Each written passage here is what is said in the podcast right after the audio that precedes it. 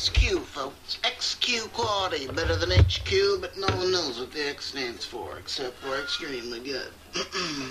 Here we go.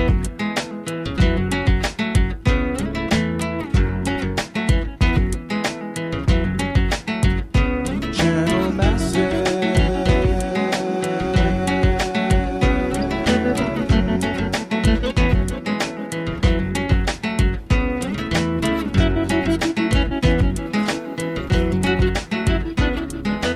Welcome to episode 186 of Channel Massive. We appreciate you joining us on this very important conference call. This is the sound quality that you will hear for the duration of this episode This because is I your forgot my conference call operator. headphones. yeah. yeah, but hey, it's kind of like we're talking to you from a secret base in Denver, and A subterranean lair, I would dare say. yeah, we're actually in person.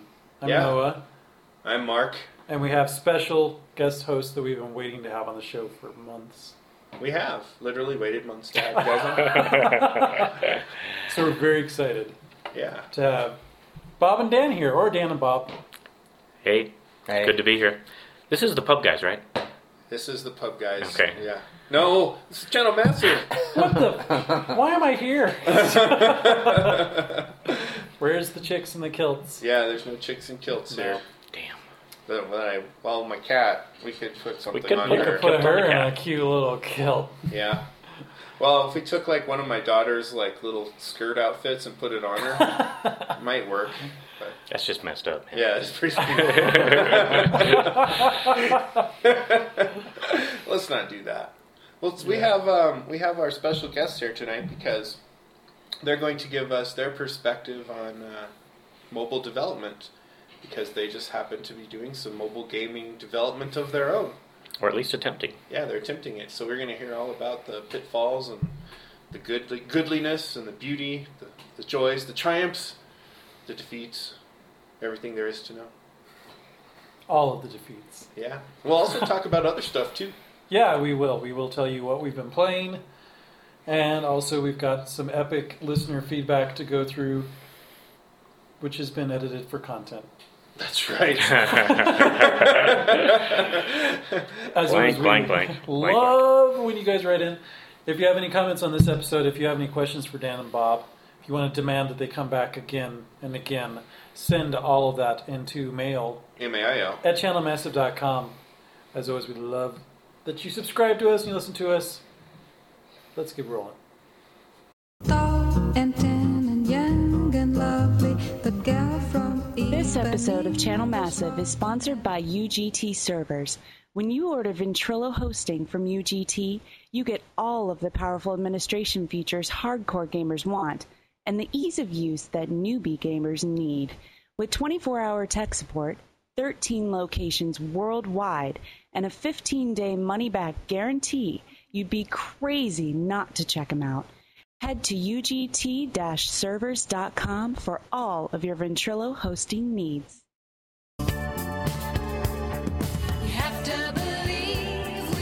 Let's get into your listener feedback. First up, Mark would like to extend a, a special thanks to Thanks. Thanks, you. I can't wait to try out this Tribes of Sin beta key that you sent in.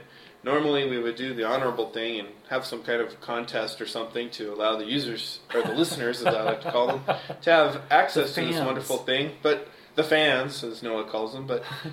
I'm just really greedy and I want to try it out, and I didn't get into the beta, so I'm going to take advantage of this and use it. And Noah already has a beta key, and yeah. Yeah. it looks like Dan has one too. So You. Yeah.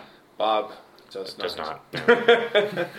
But uh, yeah, it should be interesting to check out. So thanks again. Really excited to try it. Thank you. yeah it's not being selfish. You're doing a service to everybody because you can report on it. I will right? report on it, in fact, Oh, that bullshit. accurately. I remember there was this one time where Mark got an advance, like a copy of League of Legends that he was gonna write a review on, and two years later that still hasn't. the review has yet to manifest. He's still I forwarding. don't have enough time. I don't have enough time in the game yet. You've only played it five hundred times. Yeah, I have like uh, enough hours for like three weeks of my life in it so far. or something That's like true. that. Well, yeah. you think twelve episodes of a podcast just on that game Yeah. would be sufficient? So I'll continue researching, and You'll get back to us. because it's an evolving game, it just didn't seem like the right time. yeah, there's never a good time to really name a verdict. You never know what's going to happen the next That's week. right. You might always change your opinion. My review is it's Yes. good. It's good. It's serviceable. It's what is best in life. Yes, it is one of the best things in life. Who else wrote in? Agamemnon wrote in. Yeah, we got two emails from Agamemnon. One on 184, and one on ep- or yeah, and one on episode 185. And he prefaced the one on 185 that it was going to be a long email. So, in the interest of preserving the spirit of that email, it's got some ellipses in it now. but basically, he wanted to. He has. Uh, he had a bunch of thoughts about digital distribution, which we talked about, whether it would be taking over or replacing traditional retail distribution of video games. and he confessed that he actually wouldn't mind having digital distribution on a console because the, the, X, the next Xbox may, according to the rumors, block the sale of used games and all this other stuff, or Yeah. block the plane of used Or the games. resale of the Really, Yeah. even of just uh, of discs. Yes, That would be somehow. inc- Well, if you haven't noticed, they, Incredibly they've lame. really been pushing to try to get the uh, release dates on a lot of the games that they normally release on disk on on live as soon Mm-hmm. Right. as possible. It used Which to is be good. there was used to be there that like four six month gap, but now it's starting to get down to like a one or two month gap. That after that they get it back out on live. Right. So Yeah, uh, it's it's really surprising to see those full price retail games showing up because used to be that I remember it was like years old, like one or two year old games were showing up, uh, retail games that you could purchase on the or store. X, yeah, at Xbox real time, games on at a retail prices 360. too. Yeah, yeah, it's kind of Yeah. ridiculous. Yeah. So we, we talked about that last uh, last week, and Agamemnon said he wouldn't mind if it were something like Steam, with the concept of not only being able to buy a full copy of the game, or also the idea of being able to rent a game digitally. And so he elaborated. He he elaborated. So say that I digi-rent Skyrim. I get a one-time passcode that lets me play it for say one month at five dollars. Once that one-time passcode runs out, I can then re-rent it if I want to finish the game, or have the option to buy it at the reduced forty-five dollar cost since I'd already spent five dollars to rent it. And he believes that having a system like this would be great for retailers and for gamers. First of all, for gamers, you don't have to worry about stuff ever being out of stock. You don't have to worry about dealing with silly DRM stuff. And then, as far as the actual publisher and developers of the games, they're going to be able to save money by only having to have one copy of the game that they distribute versus having to manufacture thousands of them. They won't have to ship it to stores. They'll probably get deals on the bandwidth for downloading these games. And they'll make one hundreds of thousands of dollars on renting games. Now, when I read this, I kind of thought this is a lot like being able to download a demo, and I don't believe that for five bucks you'd be able to get a game, a sixty-dollar game for a month, Right. maybe two hours. It, it perhaps. seems unlikely, or, or what would likely happen is kind of like you're seeing with, uh, um, you know, the in-app purchases, where there's kind of structuring the game around forcing you to do in-app purchases. Right. So if there was much in the way of like digital rentals, I think you'd see games that, it, in some way, force and you know, and length, lengthy, lengthy gameplay. You know, we'd go back to the days of the big random generated mazes, where, where there's absolutely no way you can finish this game without renting it ten times, you know, Right. something like that. yeah, I could also see them maybe going down this path where they they stop doing the free demos, and what you do is you do an actual initial purchase of, say, like a pre-order ten bucks. Maybe, but Then I you think get the free demos demo. give them a lot of sales. Ah. I think they get a lot of sales from that. Right, but but say say it's a ten dollar ten dollar uh, demo, but the demo is maybe like thirty percent of the actual game. So you get that playtime, you get so you can see whether or not you actually are going to get into this game and you really want to finish it. And then once you get up to that critical point in the game, then it gives you an option to use that ten dollar as a pre-order to purchase the full game and then get the Yeah. full game. I, I just don't think that displaced demos though, because the price barrier on getting somebody to purchase something from zero to ten cents is much larger than the barrier from getting somebody to go from ten cents to thirty bucks. Agreed. It's it's the zero to anything is, is Right. the big consumer is the big barrier in getting somebody to actually crack out. I would be money. concerned that we'll probably start seeing this happen. I know EA was talking about, you know, they were thinking about putting out renting some of games? the.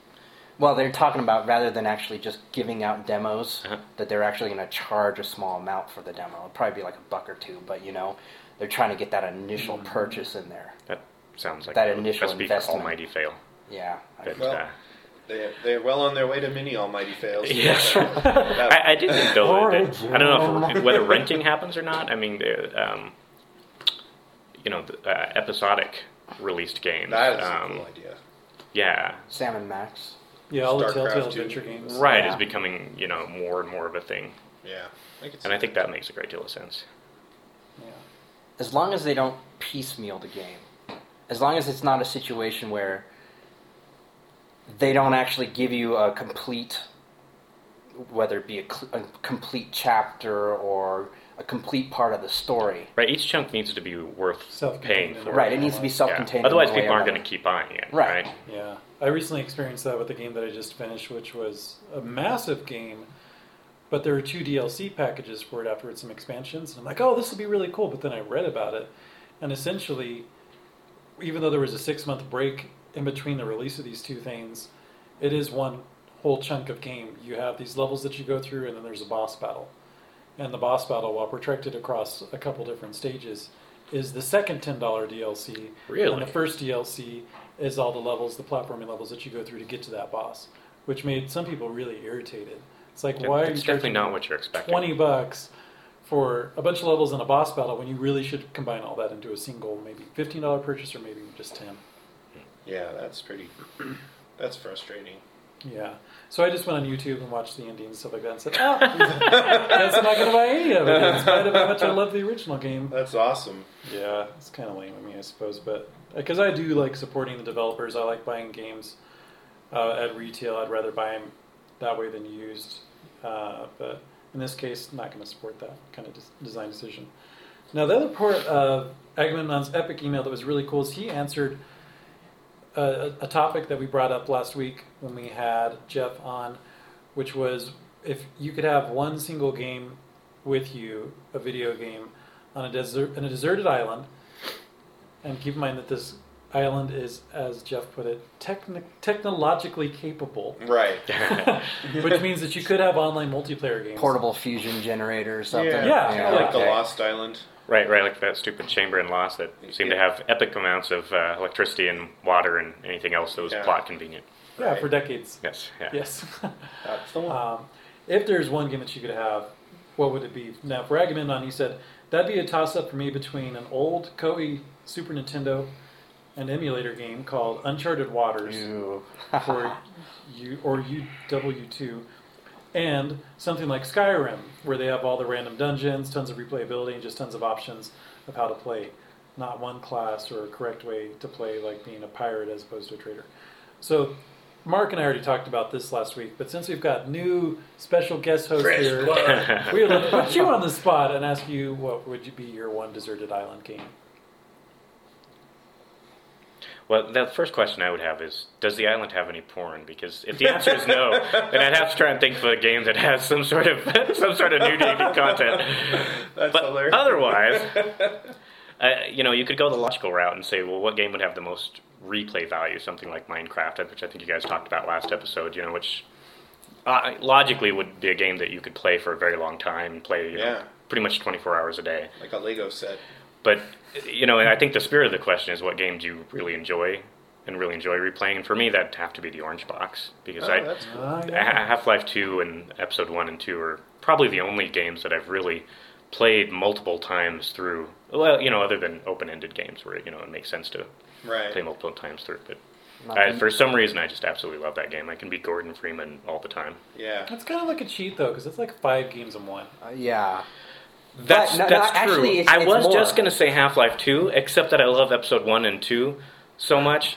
That And I there's was Team stuck Fortress, between And there's Portal. Right, I was really thinking of those three though, and I couldn't think of which one to actually go with, so that's why I went ahead and just said Orange Oh, Box. okay. But you're right, Team Fortress. Then, if you could play multiplayer, is you know, Yeah. never-ending game Not by to itself. mention it's the source engine, which you can go in and modify and make mods for all Like those your own games. games. well, Keep if, if yourself- it's on PC and not on console, I was thinking Xbox, Agreed. but yeah, Ah, If it's a console, it would have to be Borderlands. Really, you Wow, got really? E- it. Even even even though it's e- even though you know there's just a limit to what the game actually has, it is pretty vast, and I like the style. and you do have four characters that you can constantly modify their tech tree on the fly too. It's one of those ones that just kind of kind of fit a genre need that I need had. shooting things and collecting all 5,000 weapons. Especially, especially those little those little guys that start running out of the background, chasing after you. Those were good. That's cool choices, some cool choices. Yeah. Unexpected. That's cool. Agamemnon also clarified what R stood for, Oh, thank you. which is uh, Regards. regards. Not real, as I was hoping, because he's Real. know, keeping it real. Keep it real, homie. Yeah. Yeah, so thank you very much to Hugh and also Agamemnon for your excellent emails. We look forward to hearing from you again. And if there's anybody else out there who would like to write in, in addition to these folks, or if Hugh and Ag- Agamemnon want to write again, send it in to mail M-A-I-L. at channelmaster.com. Now we're going to be telling you what we've been playing this last week.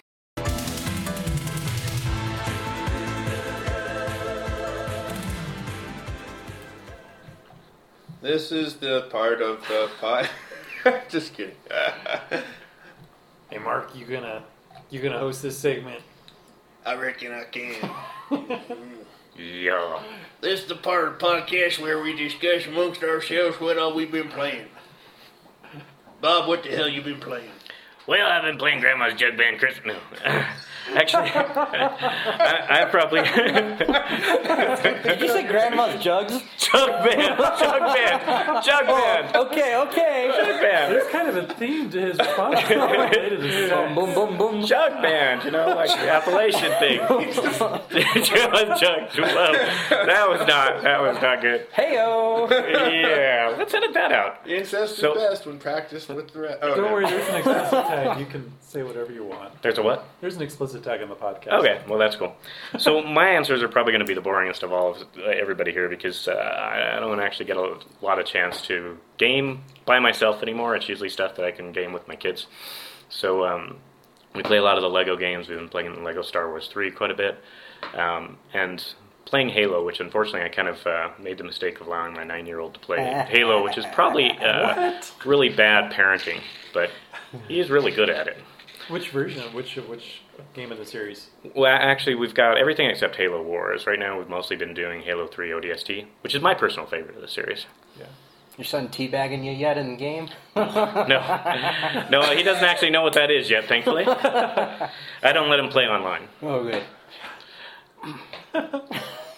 So yeah, that's that's my one mistake on letting him play super violent games. Does he have a head? Okay, so he's not playing online. No, no fucking way am I gonna let him.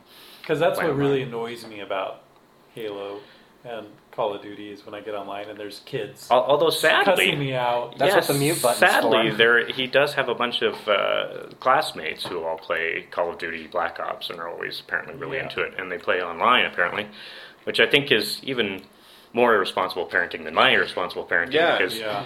you know it's it's I mean that's you're actually supposed to be killing people in that game and everything. So I mean, that's Yeah, I think that's- that's, another level up than Just prepare them for the They're just playing apocalypse, that's aliens. all. yes, Yeah. exactly. When Skynet, I mean Google, takes over. Yes. All hail Google. Yeah. Well, Dan, what the hell you been playing? Let's see. Oh, I got a laundry list. Um, Batman Arkham City, Skyrim, of course. Got about 190 some odd hours into that game. Holy cow! wow. My character is actually pretty interesting. I park her in dungeons and just walk away, go make some coffee, whatnot, come back.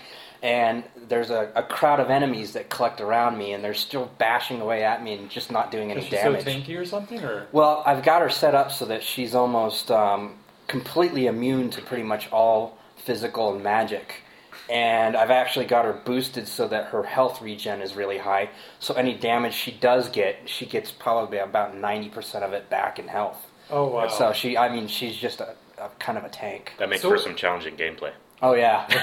yeah. Boost Rodot, too. it has earned it. I mean, 200 hours almost. Yeah. I was going to ask you, what class are you playing in that? Because I've heard from somebody at my work that everybody plays one particular class because it's the best one to play. Um, I don't play a particular class. It's kind of a hybrid I built. I guess you would call it a battle mage, but Okay, Kinda. that's not what he uses. So it's a, I think it's a ranger or something. Uh, Whatever yeah. shoots the arrows. Oh, so I, I I went Imperial. I went um, I think Red. Sorry, Red Guard. Put your hands off the table. sorry. The people I- in the I- conference lander, they're going, no! Their ears are yeah. bleeding now. Delicate ear. No, she's. It's. I started her off mainly focusing on conjuration, but you know, you find something new, you find a new weapon, and you're like, oh look, oh I just put an arrow in some guy's knee. Conjuration's cool because you get the sword and the- Right. the, uh, what are those guys? Um, the uh, I got the Dremora Lords, which Oh. are absolutely entertaining because they're all screaming crazy stuff as they go running after the uh, enemies. That's awesome. Not just some, you know, mindless automaton, but no, something that screams obscenities as it comes down. It's, it's something along the lines of like, I'll honor my lord by destroying you. Well, that's Stuff great. like that. It's fun. What then system are uh, you playing all this on? um, mostly the 360, but also on PC. So are you playing Skyrim on PC? Currently, I'm playing it on the 360. I'm waiting for a Steam sale on Um, PC I was wondering before I if you pick didn't it sell up. any mods, that's what I was asking. No, I just haven't. the nudity mods. well, of course. I got tons of mods on Fallout, but The hot coffee mod. The giraffe Oh. porn. Yes, oh my gosh, I haven't heard that in so I long. forgot about that. Holy cow. A blast from the past. That's the uh, Grand Theft Auto 3 mod. I think so. Yeah. then of course you've got Battlefield, no Call of Duty, Battlefield 3. Battlefield 3. Um, Good choice. I like Battlefield's multiplayer. Yeah. It's more structured. There's more. If you if you can't compare Call of Duty and Battlefield, they're completely different. One's like playing chess, and one's like playing checkers. Well, chess and Yeah. checkers are virtually identical. I don't understand your comparison. There's pieces They're in both a on a grid like board. yes. But um, anyway. Alternating colored squares. And then I've got an old favorite that I, I fire up every once in a while called Just Cause Two. Oh, that's so good. I was just trying to get a buddy of mine into that the other week, and he, he didn't like it. Meh. I think it's so cool. So you have all this. It's a massive hook and sandbox, parachute. and, and there's just so much. Oh, yeah, the That grappling game. hook. That is Yes. a cool game. That's so fun. That's so fun. So you, much content. You go, you go into like a, a part of a part of an area where the militia's got everybody all, all fired up. You go in there, kill a couple people, jump on the front of a, a jeep. The jeep's going down the highway. You're hiding behind on on the grill of the jeep, hiding. They're coming up behind you. You fire the grapple at the front of their jeep. Then you fire it into the street, and it slingshots them off the highway. It's, it's Yeah, 'cause absolute fun. It's like a double hooked grappling hook, so Right. you can hit two points and Oh, that's cool, man. see what happens. That is a cool thing.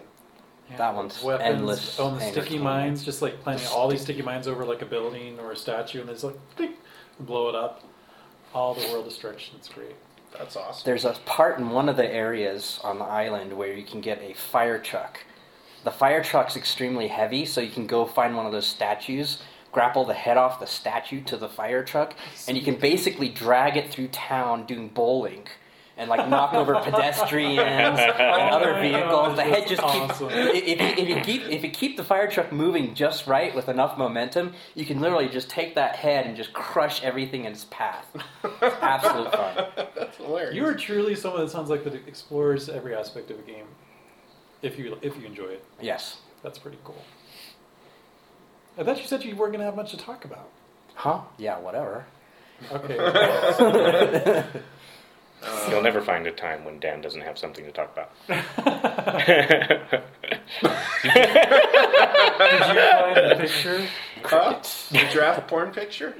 No, you didn't. Okay. No, I can't find Sorry, listeners. I'm on red alert for giraffe porn it. It can happen in anytime. the show notes. That's that's like the Spanish Inquisition. No one ever expects it. Um, I anyway, Oh, wish I'd brought my computer. that's worth seeing.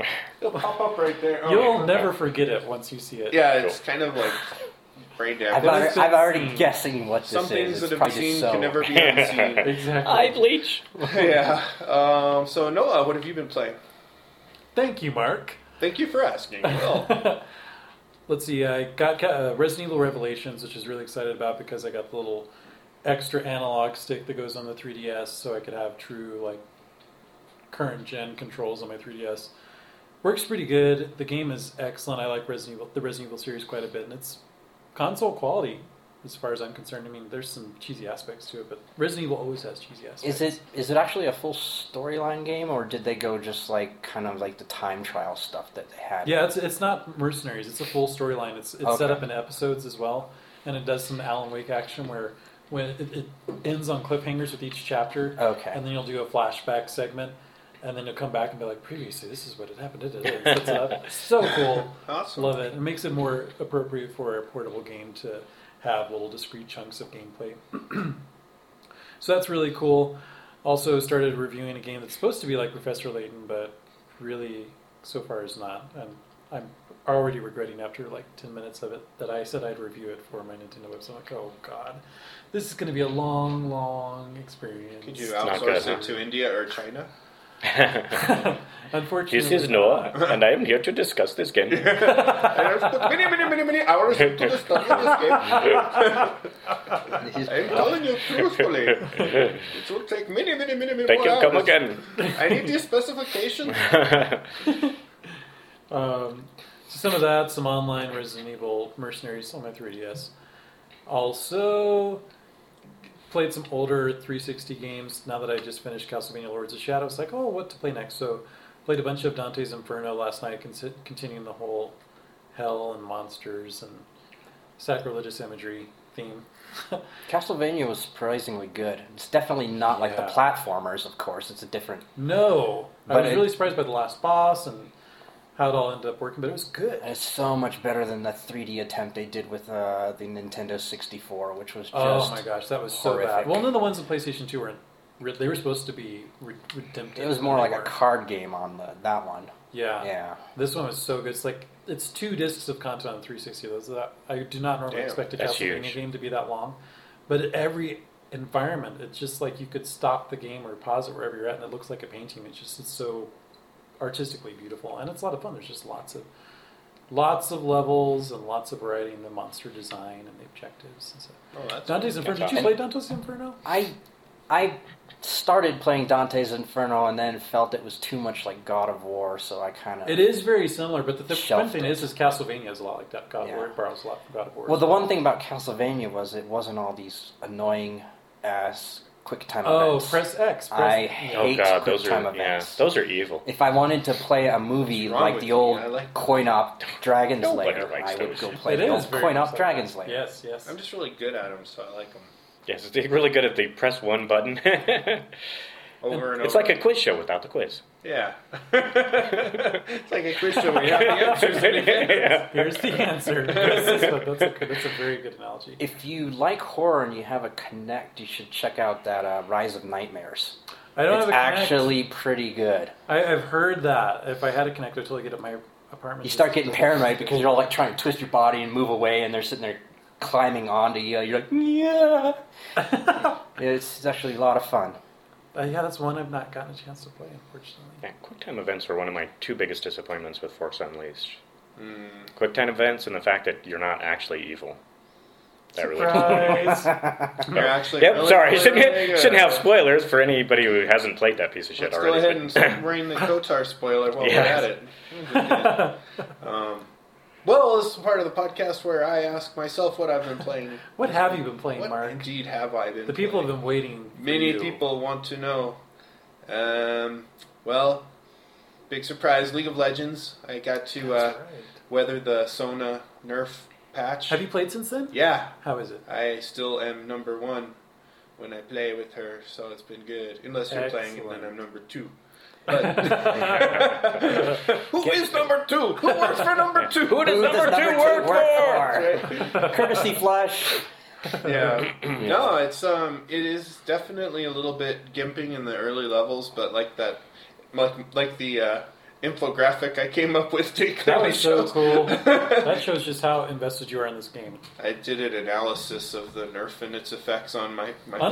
favorite character. oh, that's cool. That's actually pretty cool. And I was like, actually, by the f- last level, it's totally even, and there's a slight upside to what they did. It's just Wow. early on, it's kind of a slight nerf, but yeah, it, it's um, I've been able to work around it, and I think my build is so different that it doesn't really matter to me. So I've been all right. Right on. And I played uh, Star Wars: The Old Republic. It's the only other thing I played. Because, as we all know, I finally finished Tower Defense Lost Earth on super ultra hard mode, and so it's dead to me now. And I use my iPhone for, as a phone now and for Kindle reading. Um, but yeah, I got to like level 31 in the Old Republic, and um, continue to every time I play with my coworker Yuli, I seem to fall asleep right around 11 o'clock, and he's going to be convinced I have narcolepsy, so it's really quite Now, embarrassing. where are you still sabotaging like group activities? in that This game? time, uh, he and uh, Scott Pruitt are one of our, our Scott can stay awake longer than you, and he's like two hours in the future. yeah, and so they they like they were He's totally from cool. Alabama. We went So to they need to Pat's- quit tasing. He needs to quit tasing his slave and have somebody tase him, I huh? do like to. That's right. ta- I like slave tasing. But anyway, we went to Tatooine, and, and and like they had both been through all these um like quests or missions or whatever, and they were like, "Well, we'll just take you through them. It'll be quick." And so we finally were like almost to the point where it was time where we would be caught up with Yuli and could do his quest. I'm like, guys, I'm sorry, I can't take anymore. And the, like I must have given them all of like one millisecond to respond, and then I just disconnected. so Yuli was like, "Yeah, you just kind of said, guys, I don't think I can take anymore," and then you were like gone. I was like, "Wow, I was a little more tired than I thought." Because when I came down the next day to feed the cat, like the game was still up and running on the computer and stuff.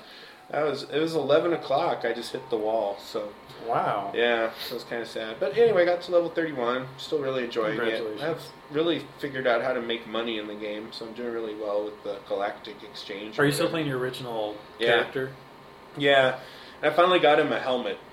So instead of looking like he has some kind of like, you know, iron lung problem where he needs a needs a um, ventilator or whatever, he actually Yeah. just has a full helmet. The only problem is it's kind of cyclopean or cyclopean or whatever. So it looks like he's maybe the guy from the day the Earth stood still. Big single eye. Yeah, it's pretty weird. So you're not being d- distracted by your bank character? No, I'm not. I, I'm really excited to just. This is so unlike you for an MMO because Mark traditionally will just alt-itis. I I have out altitis. and Yeah. Play for five levels and then make a new one. Or delete the one I had and rebuild it Yeah. better than before. Yeah, so I've stuck with this guy for a while. wow, so that's, that's pretty cool. getting kind of close to the end of chapter one, I think. So, be cool. And the what does that mean? Oh, they break it up into these chapters because it's you know way more narrative. Than, Chapter one at level thirty-one. Yeah. That's a well, long there was an chapter. intro, and then there's chapter one has been pretty humongous. How many levels are in the game? What's 50. next? Fifty. Yeah. How many chapters are there? I don't know. I'm suspecting two, honestly, based That on sounds like it. the way it's going. Yeah. So I think I read Maybe somewhere. it's more like Act One and Act Two. Maybe that's what they meant. Yeah, I think you finish. You're supposed to around level thirty-five. You're supposed to finish chapter one and get your next like NPC that joins you. Wow. So that's, that's kind of where I'm at now. Just trying to get to thirty-five and having fun. So. I, I really think the only reason you're sticking with that character this long is the slave girl shocking. Well, 'Cause that's all. That's all we ever hear about is That's the slave true, that girl. does make Slave. it I've got to a punish my lot. slave girl again. Ow, quit The it. ability to Ow, move, quit the, it. to move the camera around and do the POV upskirt thing, I like to do that too, because you can totally like put her in a really skimpy outfit. So I like to do that as well. I find it very satisfying overall. It's quite nice. Okay, and on that awkward silent note, Maybe I don't actually go to sleep when I do that. La la la.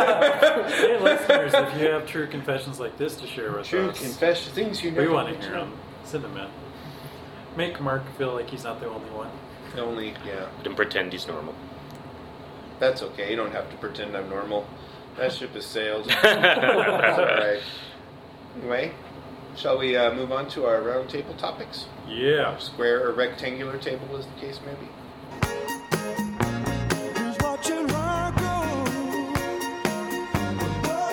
For our roundtable discussion, this is where we will eventually dig into our two expert guest co-hosts' knowledge Yes. of mobile gaming. But before that, something that was kind of left out of what we're playing. I think Noah's chomping at the bit to talk about. Oh, I don't know if I'd say that. Let's not overstate it, but I am excited. Okay, I am. Kingdoms, Kingdoms of Amalur, Reckoning, the worst. So stupid. Such a stupid The title reckoning. I thought across the board. I thought we knew it was always adjective adverb of or noun adjective adverb of the preposition was the correct Yes. format, but uh, This is one of the worst. I mean, Lord of the Rings, Chronicles of Narnia, at least there's more than one interesting word in there that's not stupid. But this one, there's two. Kingdoms, okay, that's pretty lame, like boring. And then Amalur, you don't have. I don't know. I didn't know how to pronounce until I watched. I played the game, and then this blah blah blah windbag narrator said pronounce it. I'm like, "Ugh." yeah, th- and anything the reckoning. is- That's is right. Just bad. And that was funny because Jason, our former co-host, used to always name his characters if he could, whatever it was, the Reckoning. so cheesy. Like that was the ultimate, like total, like sellout, pie out kind of like I can't think of anything to name this game, so he would call him the Darkness Three, the Reckoning, or something like Junior. totally. so, Yeah. so you played it, the demo. Yeah. So um, what I'm, the reason I'm being so sarcastic about it is because that's the kind of expectations I had about this game, and then I was almost disappointed that the reviews were so positive. I'm like, what the hell? Why did this game get good reviews? This like random thing they piled How out could to this some other happen? developer to help make some money to extend their lengthy MMO development timeline.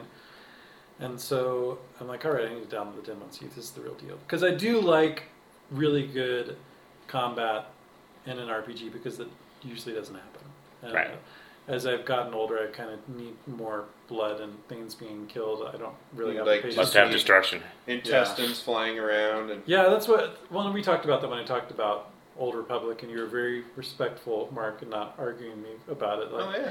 just some stupid dude and you just circle strafe around them and the dude just keeps like fire firing firing at you and then you just keep tapping tapping tapping your attack and woo sign me up for hours of that uh, so i wanted to see how kingdoms of amalur was set up with the idea that potentially the mmo was going to have the same kind of combat engine and as i had read Mr. Kurt Schilling is like extremely proud of the game world of this game because it was created by R.A. Salvatore or Salvatore, I don't know. With What's art his name? by Todd McFarlane. McFarlane. Oh my God, former yeah. golden boy. Yeah, there's just so much. There was star power. art from McFarlane in this because it He really designed all felt of like the wow. creatures. Uh, yeah, exactly. Yeah. Yeah. the visual design is so much like wow. It's It's just kind of Insane. yeah. yeah, you really feel like you're totally playing an expansion of World of Warcraft. Must have been why I liked it so much. or a canned copy of it, a canned Yeah. copy of WoW. You know, and it's just the light over- edition. Overly complicated. There's a really sarcastic review I read about it So somewhere. And I can't did they remember. Zigno wow? With it? Zingo Wow. Zingo Yeah. wow. Yes, they Zinga- did pull a Zinga- Zinga. Zinga wow. They Yes. essentially pulled a Zynga. Yeah. Um, but it's like there's these elves and there's two kind, but they're not elves. They're called something else, but really they're just elves. We call them long ears around this part. and then there's just like all this overly overdone like political ramifications like they're trying to pull game of thrones and lord of the rings and everything else and this narrator's droning on it's just like oh my god like every character's voice active and you can ask them seven things but i really just don't give a crap because it's not interesting Lore, lore, lore. and like the game's main hook is that um, there's fate weavers in this world, and they're basically tarot card readers, and everybody everybody's future is predestined. There's no mystery about it, and the fate weaver can tell you what it's going to be. You die, and you get brought back through this well of souls contraption, and because of that, all of a sudden your the decks are cleared as far as your fate is. You have no destiny. So you can shape your destiny and your fate. And when I first read about, it, I'm like, oh, that's kind of cool. But then I was playing, I'm like, this isn't really that big of a deal. No, Unless you're somebody who has a really strong belief system that everybody's life, everything happens for a reason, and there's no two ways around it, would this really be exciting? But I think, especially in an open world game, it's really about choosing what you're going to do. So that whole concept is like, meh, whatever. So all that said, the game, I really like the combat. it's very button mashy. And targeting and dodging in and out of the attacks and charging stuff up. And the combat system was good. that's that's what's the best about it. I The- can't say that the tech trees were good. And the Oh, fact that well- you can sit there and mishmash and change them on the fly. That's it true, kind you of can- it kind of ruins that whole investment. I'm going to go down this path. I'm going to invest my time and my points into this path because I want to try to develop this. There's there's no there's no consequences there. You What know? did you did you ever play Trying? Trying was kind of like that as well. Yeah, I play Trine two times. Or I'm, am I thinking, or is it Rift? Is it, it's Rift. I'm sorry, Rift. is the Rift, one- Rift. I haven't played Rift yet. Where you can have like multiple personalities essentially of classes, and you can flip between them on the fly, which is something that a lot of people liked because I think there's people out there that are like, oh my gosh, I invested all these hours in it, and I just want to keep playing at this level, and I don't want to be like Mark and smelt it and start, Start completely over from uh, again. scratch. But it- so is that how the concept works? Because the demo, it, you s- you get through a certain introductory sequence. And it's like you have 45 minutes left to, to play the just game. muck around. Yeah, Yeah, and so I took on a whole bunch of quests. The quests were kind of generic, but it's just kind of fun running around and being able to quick teleport. It's very much like an MMO though. yeah. It's ver- it's grindy, and the quests aren't that interesting, but the combat's fun. I I just didn't get enough time in it to figure out how it works. So basically, you can at any point The you say- story is horribly cheesy, and the graphics are basically wow. It's you know I would prefer to play WoW. You know, in, in that kind of scenario. Yes, I like the combat. I like the combat. It flowed Yeah. well. It reminded me a lot when I was playing through it. It really felt like it, they took Fable It's and, very and much like slapped Fable. WoW graphics on top. That is so true. That's because like- even the narrating Yeah. just had that same feel that they do in Fable. You know, this is blah blah blah blah blah blah. You know, the it's way a very they kind linear world too. It's Yeah. like there's little chunks and then there's roads that connect to the other chunks. It's very MMO, which felt a lot like Fable as well. of right. So I don't know. I so you got to play a little bit of the demo, Mark? Yeah, I didn't get to the 45 minute free play part though. I, I, my narcolepsy took over. guess, guess you don't get the free armor DLC then. That's right. It gives you like all these things. Like you get all these things that now that you can have in the game when you buy the game, and then there's Mass Effect Three stuff. Mass Effect three stuff. Yes. that you get. So it's kind of cool. It's it's worth it to play through for that if you can do. it. yeah, I, I enjoyed the combat though. I thought it was pretty fun. I felt that It if was a lot of World of fun. Warcraft had that same combat system, I probably would have stayed in the game longer. You know what kind of had a combat system like that? It's an older game, but the original like Dungeon Siege two.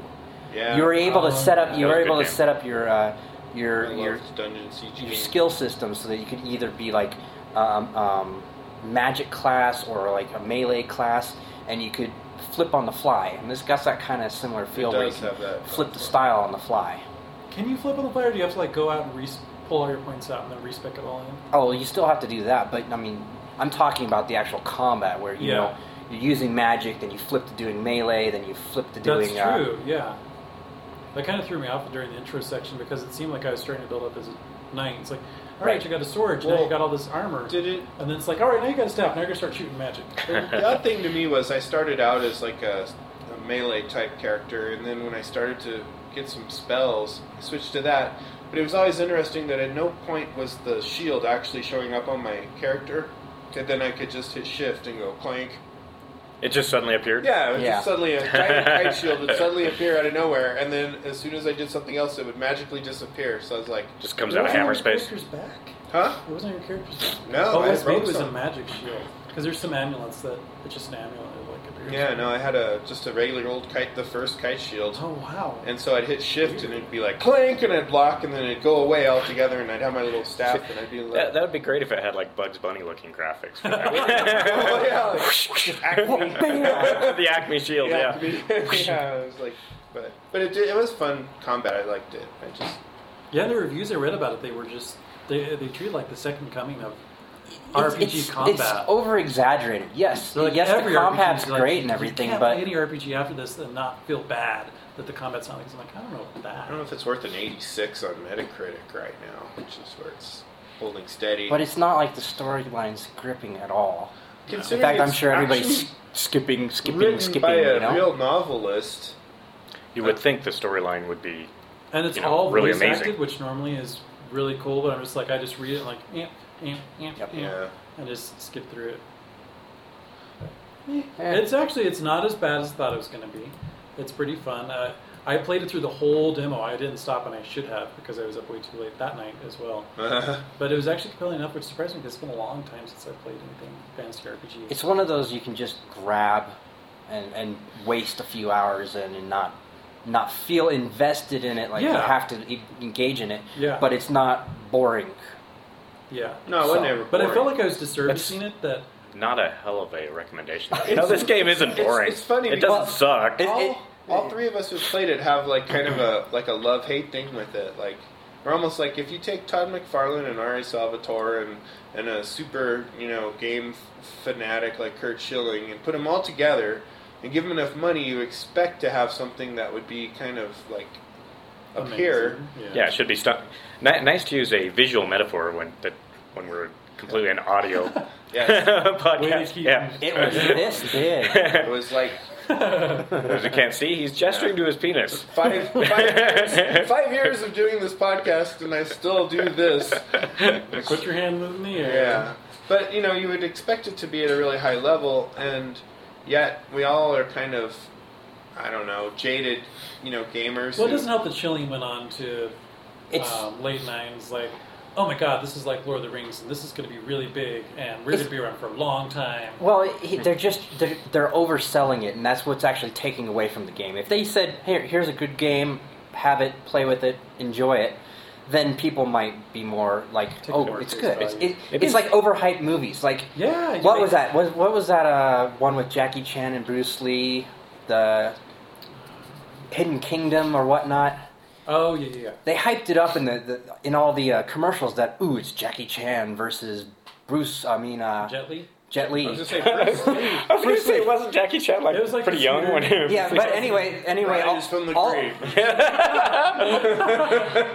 all, all the all the commercials up to the time they released the movie were Jet Li and Jackie Chan, Jet Li and Jackie Chan, and then you go and see the movie, and it's about some. I hate to say this, but I'm going to be a bit of an ass here. Some stupid white guy that's getting beat up by some ga- um, gangs, and then these guys like pull him off into some weird world.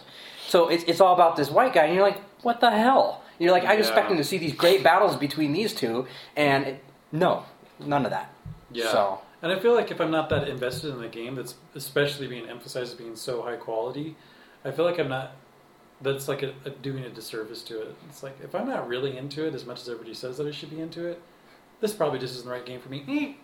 I I think, think our earlier mistake, though, has given me a great idea for a topic for a game. It should be Zombie Bruce Lee. zombie Bruce Lee. Yes.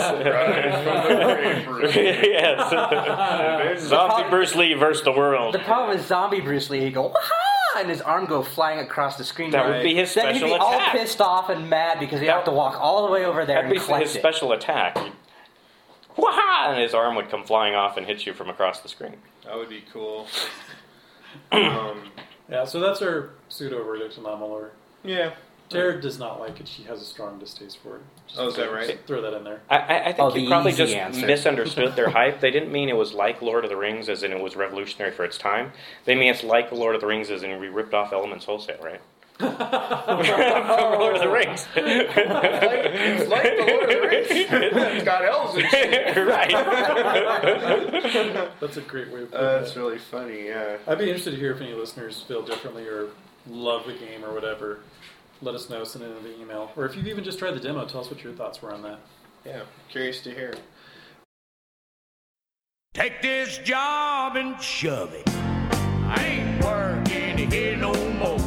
Well, so the reason we got these guys to come down to the subterranean layer slash studio of Channel Massive, The conference call of doom. also known as my basement. Um, Getting through the security doors was my- really actually, painful. it's my parents' basement. I moved out. Mark, it's time for your bath. oh, I don't want my bath. Punch back. oh man! Not later, mom. Um, anyway, um, is because um, Bob and Dan have a uh, they have a, a game development studio. Would that be fair to call it that? That's kind of overemphasizing it, but yeah, it's, like kind of like this is an underground layer, Yeah. really. But yeah, Subterranean. it's like Electronic Arts. yes, yes.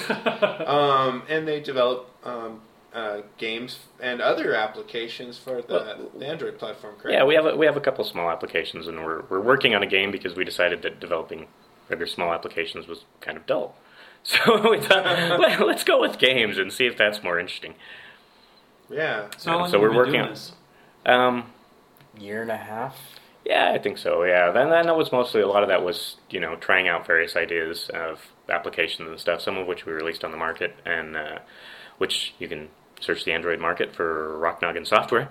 But, on. Oh, um, no. And then you know we decided to uh, start trying uh, to develop a game not that long ago, probably more like six months ago or something on that. And so we've been trying to learn our way around that sort of thing.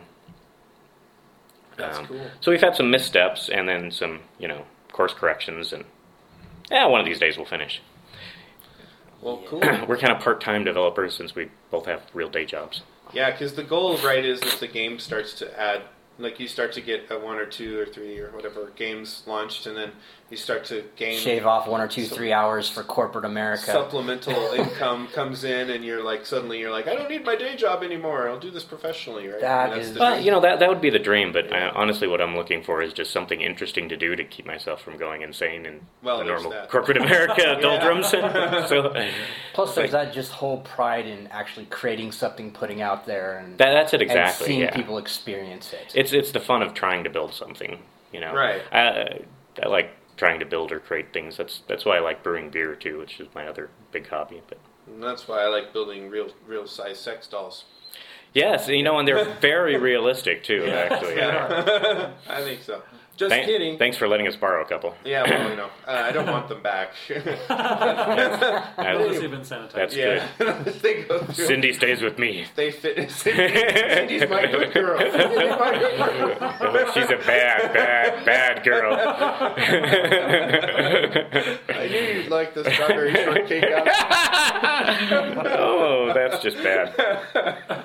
Oh, anyway, so um, so we, we came up with some questions ahead of this. Um, I noticed. to, to grill you with, and so the first one I guess would be just kind of you know what what do you think like the barriers barriers to entry um, just to get into this kind of thing are as far as you know cost is it difficult or you know do you need specialized tools First, you have to get through the candy cane forest. uh, The- that could be very A- difficult Actually, the barriers to entry uh, to Android development are really minuscule. I think it was. Do you remember, Dan? I think it was like twenty bucks for the Android Market account, Right. and that's And that like was a, a, flat lifetime. charge. Yeah, that's like a flat lifetime charge. thing. That was just so that they can create an account for you. Yeah. Yeah, basically to create an account for you, and you know all the tools are free to download. The you know they use Eclipse for the development environment, although you don't have to use that. I've uh, that's probably why we haven't made much progress. I keep playing around with my development environment, but I have done some uh, Android development in uh, Emacs, and then I played around with NetBeans for a little while, and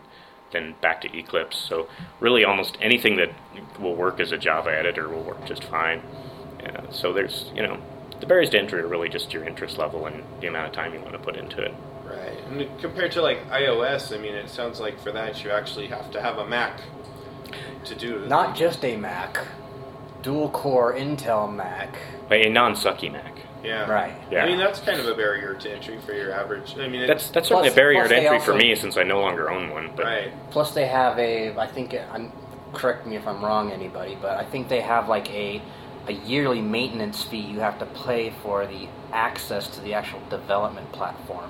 wow either that or it's to the App Store. I don't remember I don't to be remember honest which with you. one it was. I didn't look too much beyond, into it beyond finding out that trying to load the tools on a Franken Mac was just too much of a pain in the ass to be not worth good, it. huh? Yeah. Um, so yeah, didn't really go down that route too much. On the plus side, though, you know, on the uh, iOS side, if you've already got a Macintosh, you've already got an iPad or an iPhone, there's lots of really well-developed um, toolkits, uh, you know, frameworks. There's tutorials everywhere you look on the net. There's there's a surplus of them, so lots of things for how to develop them. On the not- minus side, you know, the uh, Apple App Store is pretty well flooded with lots of very high quality games put out by Actual you know game developers. well well financed studios yeah so it's Yeah. And they have probably the- pretty they hard have now this for an indie to awesome get board of approvers that may or may not allow your application out on the market. There, That's true. that, yeah and that could be difficult especially if you have find out that you But have if- got if kind you of a send game it- stopping It- uh, it- and it's- bug right Well, it's Well- not even that. It's it's not even even. It's not even fair how they judge some of You don't those think so? applications. No. I've been told though, if you send a picture like a glossy of yourself wearing a black turtleneck and jeans, that you'll instantly be approved. Uh, zombie Bruce Lee versus zombie Steve Jobs Oh, there you go. That'd be great. I like too it. soon Too soon. Too soon. Yeah, maybe. Um, I don't know. Um, so what? What was kind of your motivation for developing games on this specific platform? I mean, we've kind of gone over a couple of things that I could infer would be motivational, but that you know versus like Flash or um, you know actual like a real you know PC DirectX type game or um, you know been there, done that. I've worked on several mod teams Mm-hmm. before, not necessarily with all the coding, but um, investing time in a bunch of mods for different games. Um, plus, you know, I, I kind of have an affinity for Android right now. He's a complete Android loyalist. Yeah. How many uh, Well, Droid maybe, uh, yeah. phones or tablets do you own? Um, well, one tablet. I've got the G1, the G2, the MyTouch 3G Slide, Wow. a Droid, and a couple others. They're all for development, of course. Air yes. quotes. Yeah, air quotes development. I'm more of a technology slut. I'll use whatever, but Yeah. Right. whatever happens to be attractive at the I moment. just I just like the fact that the platform is pretty open, that you that you you can pretty much do what you want to do with it. If you don't like the way it looks, there's ways of go- getting around it and changing the environment. You're not locked down to some totalitarian regime that that has been dictated to you by some big white fruit. Well, and that, that's a good point. I mean, I, I definitely have experienced that just this week by reflashing my uh, my rather aged Nexus one. I should from be fair to say stock that I ROM also to- have an iPad and an iPhone for work reasons, and so. you have an iPad for work reasons? Yes, I unfortunately. didn't know about that one. Hmm, that's interesting. Hmm. That's cool.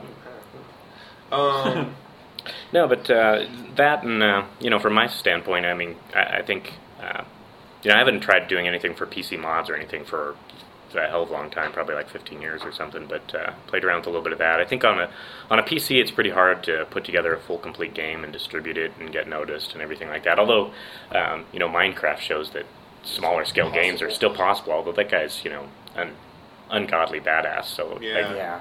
have no no uh, no thought that I'll ever be able to compete with his kind of uh, genius. But um, right, but you know, Flash games actually still look like a pretty interesting platform, even though it's completely o- oversaturated. Obsolete. No, it's over oversaturated, but there's still Well, so Flash many people is going playing. Away. them. Everybody's converting to HTML5, so actually On- Only the black turtleneck uh, crowd. Oh, okay. Pretty well, yeah.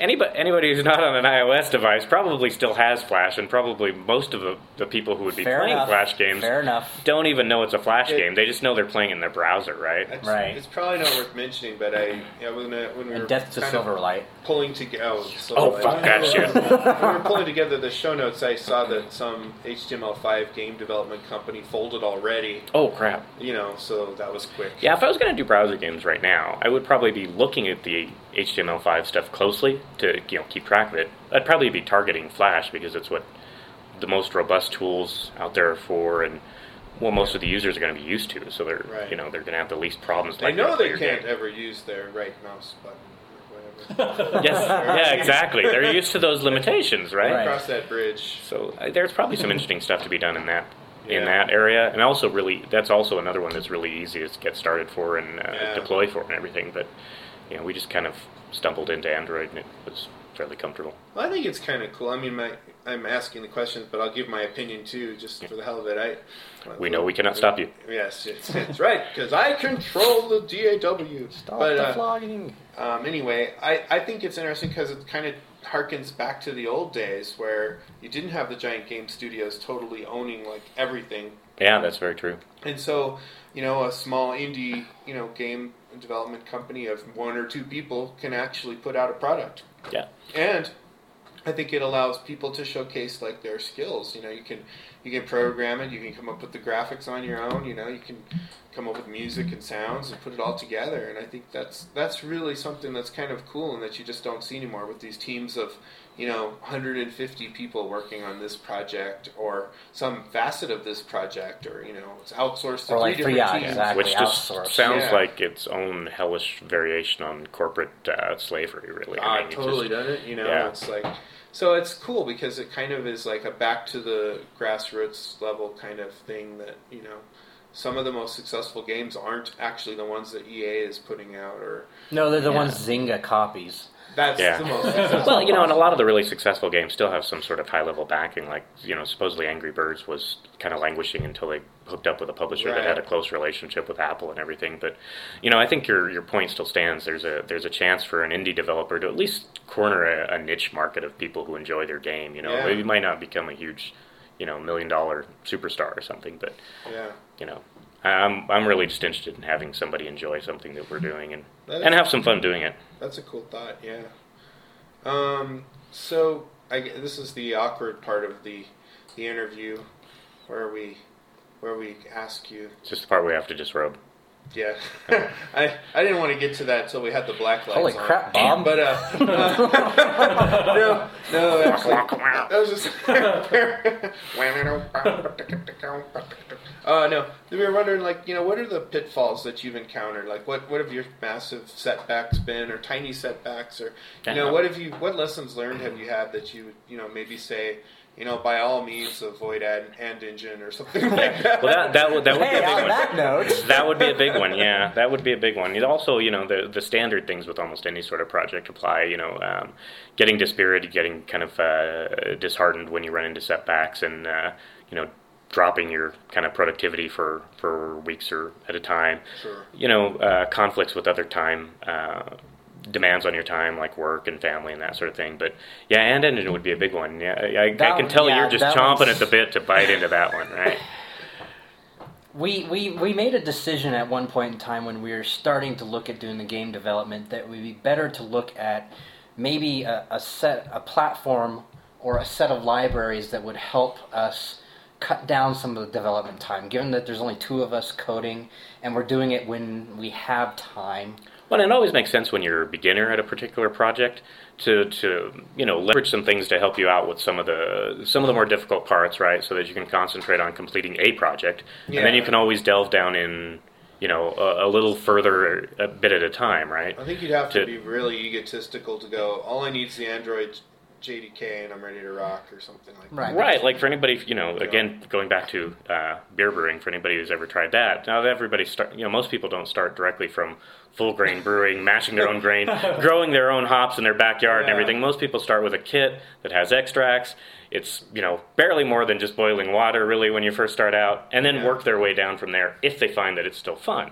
Yeah. So same sort of thing here is what kind of what our, what our thought process was. So if you're if you start looking for Android game engines, the one that gets a lot of uh, Google hits and seems to be talked about a lot is Ant Engine because it's got a hell of a lot of functionality. It- it's- there it's- are some positive sides to There it. are definitely some positives. They did. He, it's. I think it's a, a- a set of like two or three guys now, but um, they put together quite a decent amount of libraries. They're not actually handing you a game engine, but they're handing you all the the key components that you'd look for in a game in one faction or another. You know, Yeah. you've got your physics engine. You've got an easy way of controlling cameras. You've got your touch controls. They they built And they some also- decent libraries that you can tie into.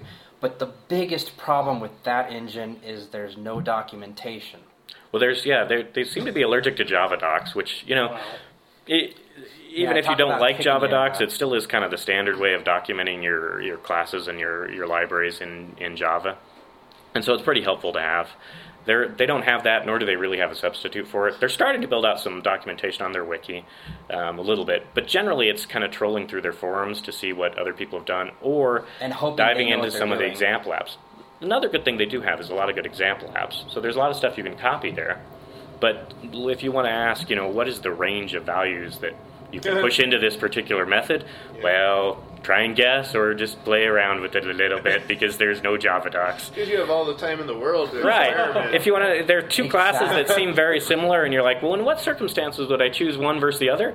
Well, maybe you can ask. Some, maybe somebody will respond to a question on the forums, but otherwise, there's absolutely no no overarching documentation doc, or architecture docs telling you why they made this choice and why you would choose to use this. on a, class on a versus good that note, class. you spend so much time trying to figure out how the hell they did something that you end up starting to learn more about the infrastructure within so you learn, you learn how to- within the engine that you're like, oh, I'll just write this myself. Screw Right. this.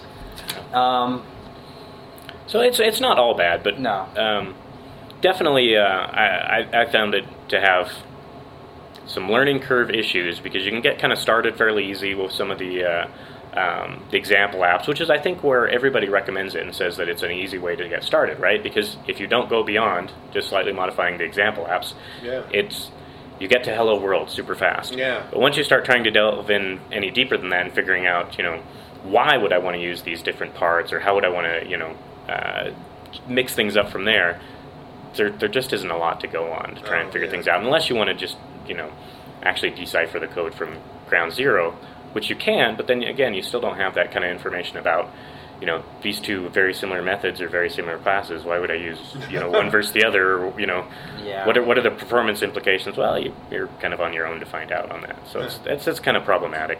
So Got it.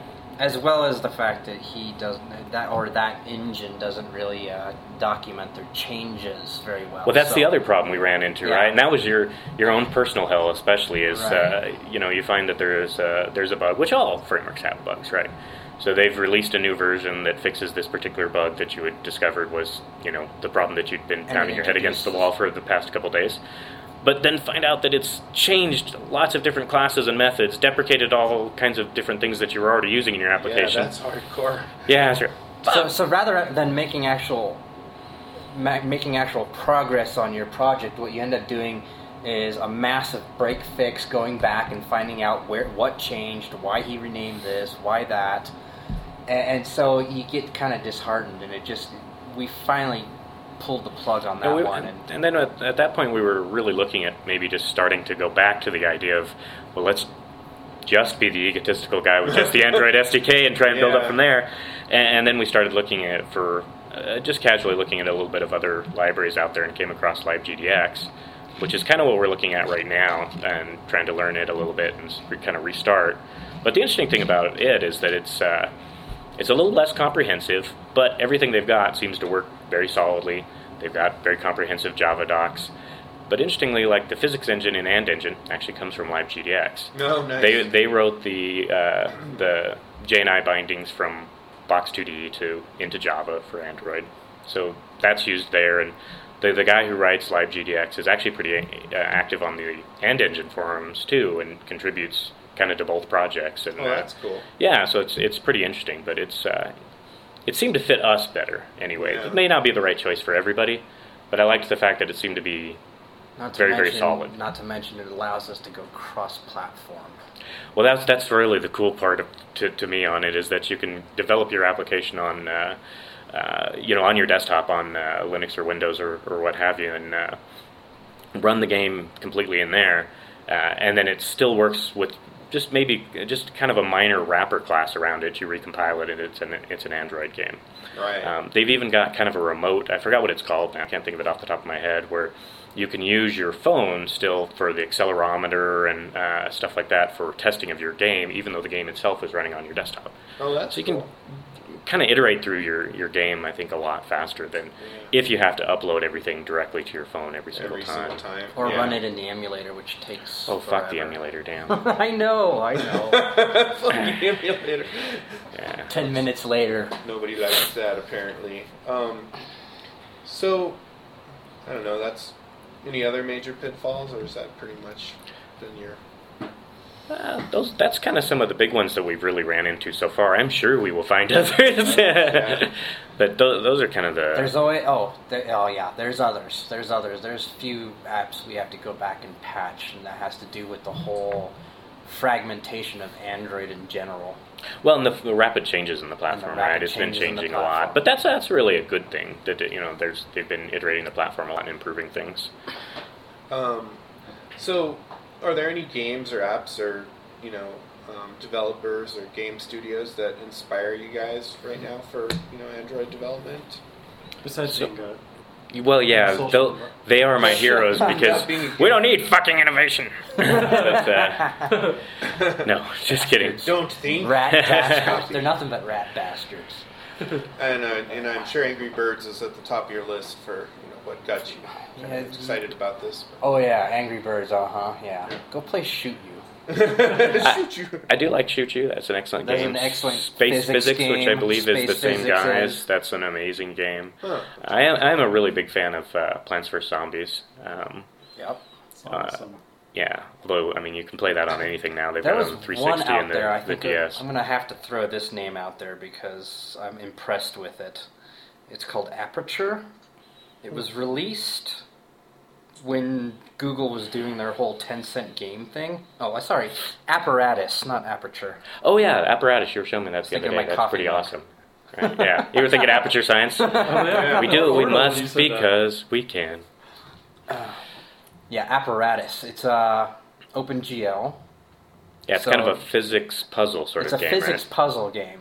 Yeah. You basically move stuff around and then apply physics with a, a play button, and then everything falls into place. And the whole point is just to get a ball in a bucket. I mean, it's Yeah. not really complicated, but the uh, the mechanics behind it are nice. Yeah, that is a really nice one. I've been really It's hooked very on. polished. Been really hooked on that Deathworm game that you got me. Oh Trying yeah, too. that Deathworm game is hilarious. Um, Deathworm. Yeah, it, Hilarious. it it's uh, kind of reminds me of Tremors very much, but it's Oh. uh, Oh, cool. I don't know Except why it it eats zebras seems very similar, and but it's giraffes. Uh, it, it keeps yeah. hooking me up. But, you know, as as giraffes. overexposed as Angry Birds is, though, I mean, I, there, it's interesting to look at it to see why it's so successful on the handheld platforms.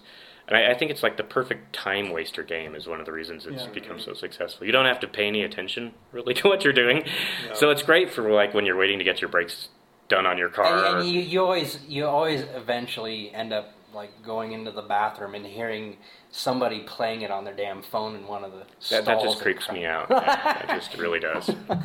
Well, it- it's just one of those things that's you know you can spend they spend five or ten minutes playing it and then put it away and then come back to it later. Yeah. Are you talking about their phone? Yes. um, Oh, that's just, that's just wrong.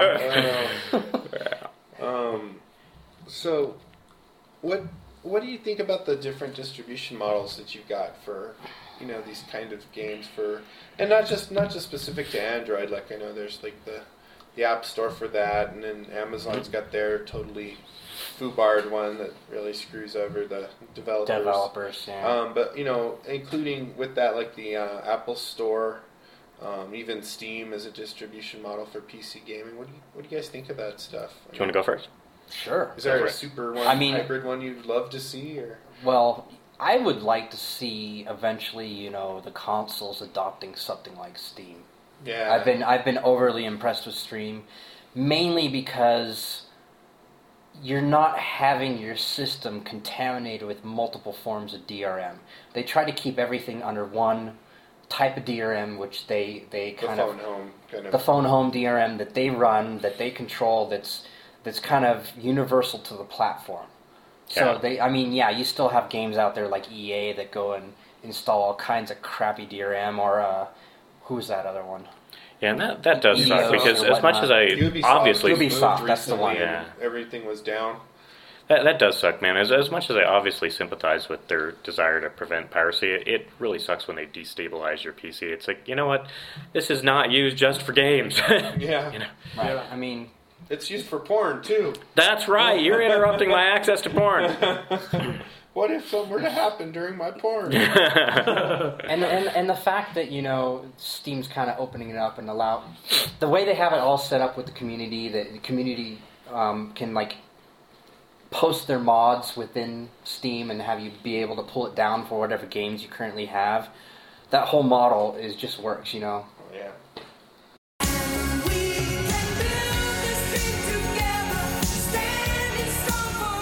So we were kind of talking about the distribution models and everything.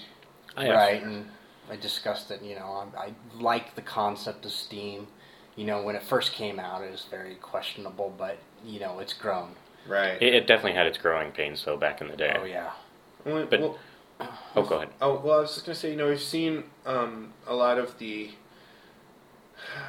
game developers are looking at like ways to eliminate resale of their game. You know, aftermarket resale of their game. In, microtransactions oth- in other words, killing GameStop Yeah. dead. yeah I mean, if there was like a, a store like, um, say, Steam or somebody else who would say, sell your game outright for, say, $5. dollars And then they said, hey, we've created this great new thing where we will, we will split with you the resale of your game from one person who's bought it to another and at a reduced rate, say 250 would Right. you be like, I want my piece of that 250 Or would you be like, I'm just glad I got my $5 up front?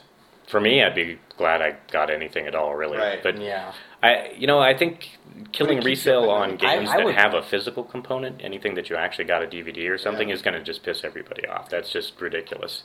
But um, for digital games, I don't think most people expect to be able to resell them. Right. I, I just can't figure out whether reselling digital downloads would be a good idea or needless complexity, and they should just give you a discount anyway. I know, but yeah. yeah, I, I, That one I just can't figure out. To be honest with you, I can't wrap my head Honestly, around I'm kind of sick of the idea that you're only licensing the ability to play the game.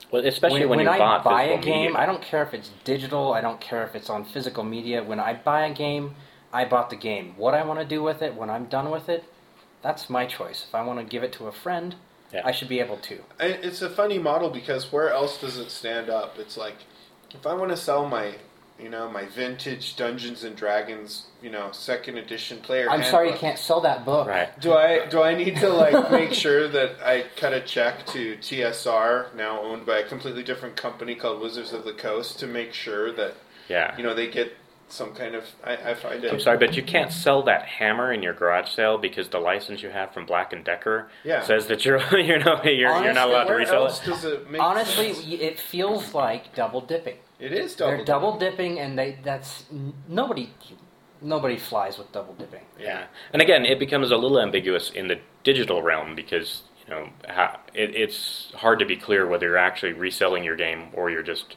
selling your copy and keeping a copy, Right. which is is more complicated. In the physical game distribution, when where you have DVDs, it should be pretty fucking straightforward. Yeah. Oh. Um, well, that's where you know, like with with Steam and stuff, you know, the license tied to your account. Yep. And that is where they try and have it both ways, right? Right. They say we need DRM to ensure that you can't copy the game. Right. But you can't resell your game because you could have copied it. Well, I can't copy it because you're DRM. You Right, know. so that's that's a scenario where you know on that on that platform. I'm, I'm using Steam because they, they they pretty much nailed it when they pretty much at that t- that level where they've kind of nailed the whole digital distribution. it's the most seamless. Exactly. Yeah. if they were to s- if I, if I were to say you know what i have a copy of the orange box that you know i don't play anymore but i have a friend Hmm. Ah, The who Orange would Box. really be interested to it it would be nice if i could just say hey i want hey steam let me uh, give my current license that i have to this game to this person Right. Who's You know? also on Right. Steam? who's also on steam so, So it's, it's- it's not like you're, you're dirtying you know okay so they don't get Totally. the extra sale but you know it's it's not like you're you're being a pirate and going No, out it's getting not at all. copies. You know, and that's that's an issue that kind of transcends just gaming too, because I mean, people are debating the same sort of thing around books and ebooks, right? Because it's been traditional to lend books to people when you're done with them, and you know, we have these strange quasi-legal institutions called libraries, where specifically for that. Yeah. But then you know, you get you get an ebook on your yes, but then you get a uh, and they're they're paid for by these strange things called governments. But anyway, you you get uh, a, a Kindle book or something like that, and they've got all these absolutely ridiculous restrictions around lending out a book. You can do it what one time in your lifetime for each title or something like that.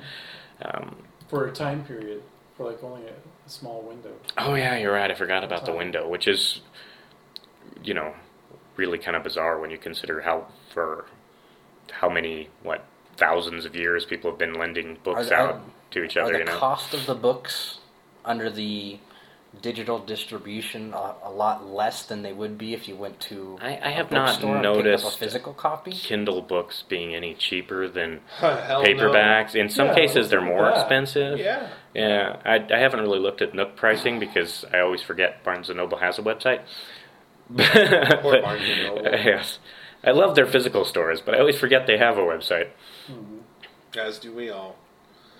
Um, so this is specific to the market share of mobile gaming, but like, where, where do you kind of see it heading in the immediate future? Do you think mobile gaming is going? Now, there's been crazy predictions all over the spectrum for this. There's, you know, mobile gaming is already hit its zenith and will surely become nothing, or there's it will become the dominant platform for gaming, and people will Well, take their their antiquated consoles and throw them away because the processing power of your average phone now is like off the charts. Blah, blah, The- the- blah. Have you Oh, the- seen the damage that just the the uh, the gaming market on Android and uh, iOS has done to like Nintendo?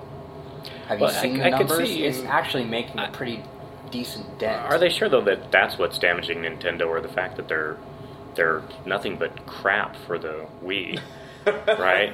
I mean, there's a lot of good stuff for the DS, Well, we're, but ta- the Wii we're is talking pretty mobile. shitty. We're, we're not talking. Uh, Right, yeah, that's true. And for the Talking DS, I console. can definitely see where mobile gaming is some competitor. But for, for like consoles and stuff, I would say that unless somebody comes up with a much better control scheme for tablets and phones. You know, PC. yeah. I can't see it becoming dominant. So PC is always going to be dominant in one way or another, and it's always going to be around. You're always going to also have some kind of set-top device because people want to want to be able to go home, relax on the couch, and have a big screen, Mm-hmm. and, and be able to play on their big screen with their surround systems, and you know, bullets flying in through one ear and out the other, and through your sound system.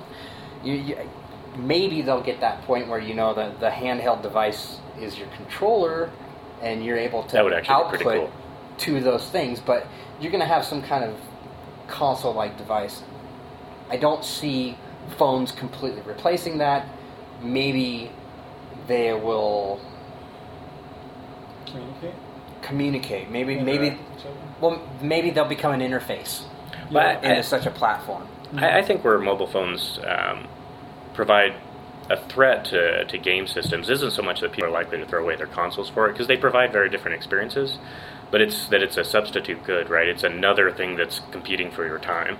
Is the Right. time that you spend on your your mobile gaming versus so. y- You may still, Not you know, to mention there, ease there's of nothing that's going to be access. as equivalent to the gameplay on your console on a mobile phone, Right. but maybe you might not be playing as many games because you're also spending time on your mobile phone.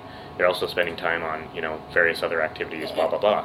They also have the big thing going for them that you know it is part of your phone. Your phone is always with you. But so like we just talked about, people are playing Angry Birds in the bathroom and they're playing it when they're waiting in line, right, you know, right, right. everywhere. So it's, yeah, it's the ease of access. You know, They're- Right. You don't see somebody grabbing a console and taking it to the crap. right. But I mean, I, I, I you know, Most well, people yeah. don't do Most of that. us don't do that. But I, I, I believe I have seen Mark doing that. But yeah, It's awkward and gets a lot of stares, but especially since he was doing it in the work bathroom. But still. well, you know, I have to play me games. Yeah, but the con- the controls and the depth of play so far on mobile, I think that's the big problem, right? Is the graphics are great. There's a lot of horsepower, but controls are very weak compared to what you'd get in a, a console or in a PC. Well, it's because there's no buttons, really, at the end of the day. Yeah. but- Yeah, that's right. The on-screen joystick just isn't as immersive as having a physical joystick because your finger keeps slipping off it while you're looking at the you can game. make great games that are touch exclusive, but it's just by that nature, it's going to limit what type of game you make. Well, you, you've Precisely. got that one. You've got the one Sony phone that they put out that actually Xperia had Play. the Xperia Play. As far as I know, there's not a lot of people that really adopted to that. Well, that's like the Yeah. Nokia Engage that went nowhere. and the N gauge. That was the other one I was going to Yeah. bring up. Whipping you one know? of those out of your pocket though is kind of like uh whipping out a sign that says "Forever Alone," you know. Yeah. I think that's, that's kind of an embarrassing. That's kind of an embarrassing phone to whip out in the middle of a meeting or Yeah. something, or even worse yet, on a date. You know. What's See my that for? Engage? It's I can play my video game. Yes. um, so yeah, we were you know last week we covered some of the stats for um, consoles and it was it was crazy because they did this thing with the like the Nielsen system and they came up with like. 56% of US households have like a PS3, Wow, that's huge. an Xbox 360 or a Wii Or more and than one. with all the, or more than one and with all the poverty and people you know barely making it that's a household a typical Yeah. household yeah. That that is pretty amazing penetration. Uh, that's what she said. but Ah. Amazing. yeah, um another interesting number they had was the number of Yeah, the- ios devices 39% The one wow, question. that is pretty amazing. the one question I would have about the number on the consoles is how many are actually being used for games, and how many are, and, and what what's the time frame those consoles are being used? Because That's- I have a, a PlayStation Three at home that pretty much just sits on the shelf and collects dust. Every once in a while, there's a decent game, and I, I'll fire it up and whatnot. But for the most part, I don't even use it as a Blu-ray player anymore because the last few uh, 400 system patches that they deployed borked up uh, some of my old Universal DVDs that they won't play anymore. But your your PS3 doesn't Oh, Just get used a DRM lot. crap. But I, I'm I'm willing to bet that your 360 gets used more than a two dollar whore. So.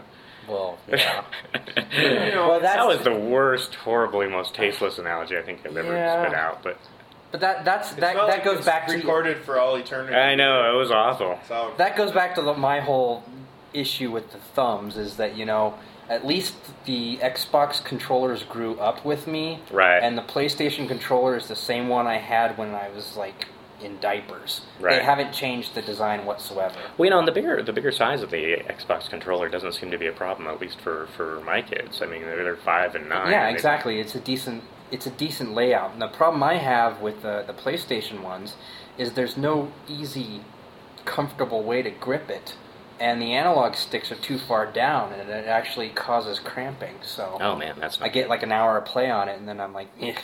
yeah. and but they, there hasn't been a really good.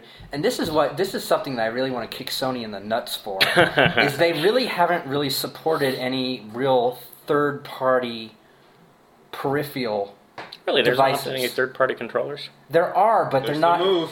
They're, they don't really. It's not third party. They don't work Oh, well. third party. You know, either the analog sticks are wonky, or they don't have the uh, Tilt the control. six axis control or or or just something's missing or or they can't do bluetooth straight to the console because they're not licensed to they have Oh, to God. use some stupid usb dongle and go over 2.4 hertz or whatnot Right. you know Right. that's the thing is there yeah anyway Yeah, that's pretty crazy. But I, I think you know, even a lot of those households, if some of them aren't using them actively for gaming, there's still uh, less of a barrier to entry for the game developers to sell to those people who have that in their house because they don't have to go buy the three hundred dollar console. Right. All they have to do, all you have to, to convince them is to buy your game. So Right. still, I mean, uh, speaks to those as being a huge market. I Yeah. think they're even going to get more, um, more household, uh, dare I say, penetration. You know, now that now that you see like That's Microsoft trying to do a lot more stuff with uh, positioning the 360 as a streaming platform and Yeah, that, that- sort of thing. That's an interesting thing we've seen with Netflix. People are starting to just think, you know, this console, it's not so much media I buy at the store and bring home and put in it to view or to play. It's just something I can just grab, right? It's like, Yeah. and the same I love article, Netflix. off, this article came from GameZone, by the way. They also said that rentals were down 8% while streaming, ad- adaptation of streaming content was up by 8%. Oh, you're talking for so movies. i can admit that i for actually games and movies. Okay, So I can actually admit that I ditched Comcast and DirecTV like probably f- three or four years ago when Netflix first came out as an experiment, and I went completely streaming to see if how easily I could adapt and whether it was good enough. And Right. and I can't stand watching normal TV anymore because of that. You know, the commercials. The and- freaking commercials. not even the commercials that bother me so much is it's that I never anything I want to watch, I never catch it from the damn beginning. You That flip the too. stations, you're like, that's pretty interesting. Too bad it's almost over. Well, that's what DVRs are for. Yeah, that, that's true. But it's so much better on Netflix because you can start from the beginning of the the run of a particular series. Yeah, you and can you- go, wow, that looks interesting. Let's start from episode one. Right, right. I love that though. I love it's it's like it's like anybody who's into collecting things. It's almost like I don't want to start in you know season three of Lost or whatever. I wanna Right. Start episode one, season one, and figure out what the hell all the hubbub was about. You know. And, Right. and, and, and, it's, Or- and it's nice to be able to go out there and just do those those weekend marathons where it's like I'm gonna watch Lost seasons one through six straight through. Right. So you know I get the concise story and see everything through. You can do that. You know, of course, there's other methods, but I I don't think you want to be going out there and flipping discs all the time in your console. No, nobody wants that. Yeah.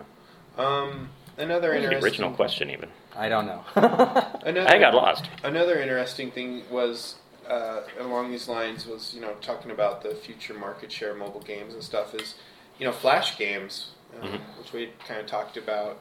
Apparently those are doing well too. You know, and and what's Are they? I, one of the things that was interesting from uh an article by VentureBeat, which is where all the venture capitalists go to figure out what to oh, man. invest in. That ought to be interesting.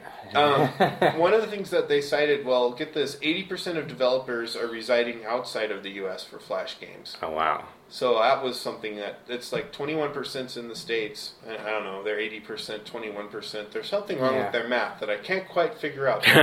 um, but one of the things that's interesting is that eighty-three percent of those who have developed games for Flash have plans to take it mobile. So they're Hmm. going to go, you know, multi-platform. They're just using Flash as kind of like their their starting. Right, they're jumping off point. Yeah. Right. And I, I think that kind of um, is representative of how oversaturated the Flash market is, right? It has low barriers to entry, but Right. it's had low barriers to entry for so long that everybody's entered it, Yeah. you know? Um, sixty percent people of those developers create it online first and then go to mobile. Hmm. The other, you know, do, they do it the other way. Right, they, they hook everybody with the free Flash games, and once they've done that, then they can take it to the mobile platform and charge 99 cents, and people are like, oh, goody. Right. Right, and then it's already potentially um, either an established name or at least you've had an opportunity to use some It's got analytics the to see how exposure, people play yeah. it and, and refine your game. Yes. Right. Or, or you can do like, you know, Cigna does and just copy somebody else or the Angry Birds guys, It's I so mean, fun which to pretty play. much copied an existing Flash game, right? Happily copy that. Yeah. Um, since you're speaking about money and monetization, this is interesting. So here's the breakdown of the way they're making money off of this stuff. 62% comes from the app sale, Mhm. 38% comes from ads, and 11% is microtransactions. Yeah, and I think the microtransaction side is going to grow. I do too. Yeah. I don't know why people seem to really dig buying little widgets and gadgets inside of their game.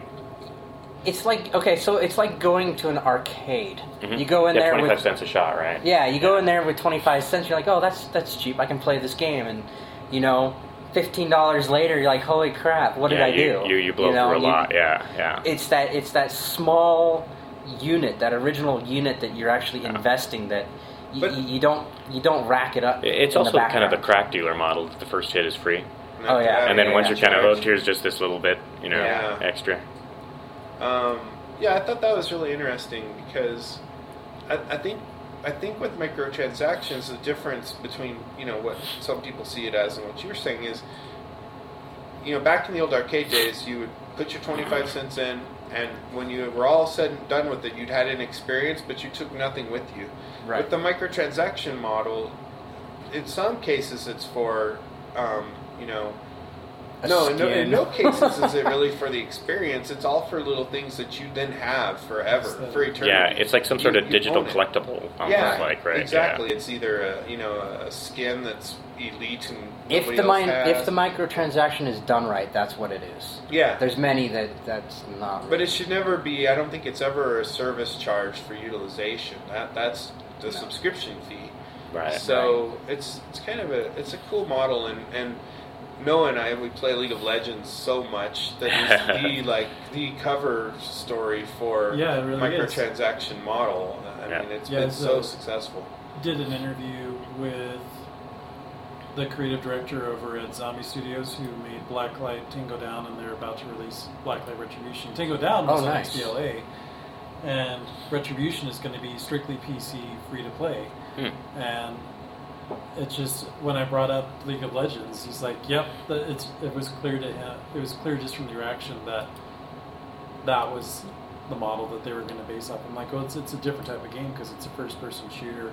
I'm like, "I don't know exactly what you're because it's like everything's going to be free. There's all this content. We've got month after month after month of content planned." I'm like, "What are you going to rotate that out? What are you going to allow people to buy?" But Right, yeah. Where where do the transactions fit in a first-person shooter? I mean, the obvious thing would be some sort of upgraded weapons, but that seems like it would destroy the gameplay for, well, for both the people who haven't bought it and the people who have, right? Well, it, it could, but it also could be one of those things where, you know, there is a method within the game that you can earn that, but if you want to get it unlocked early, you can just.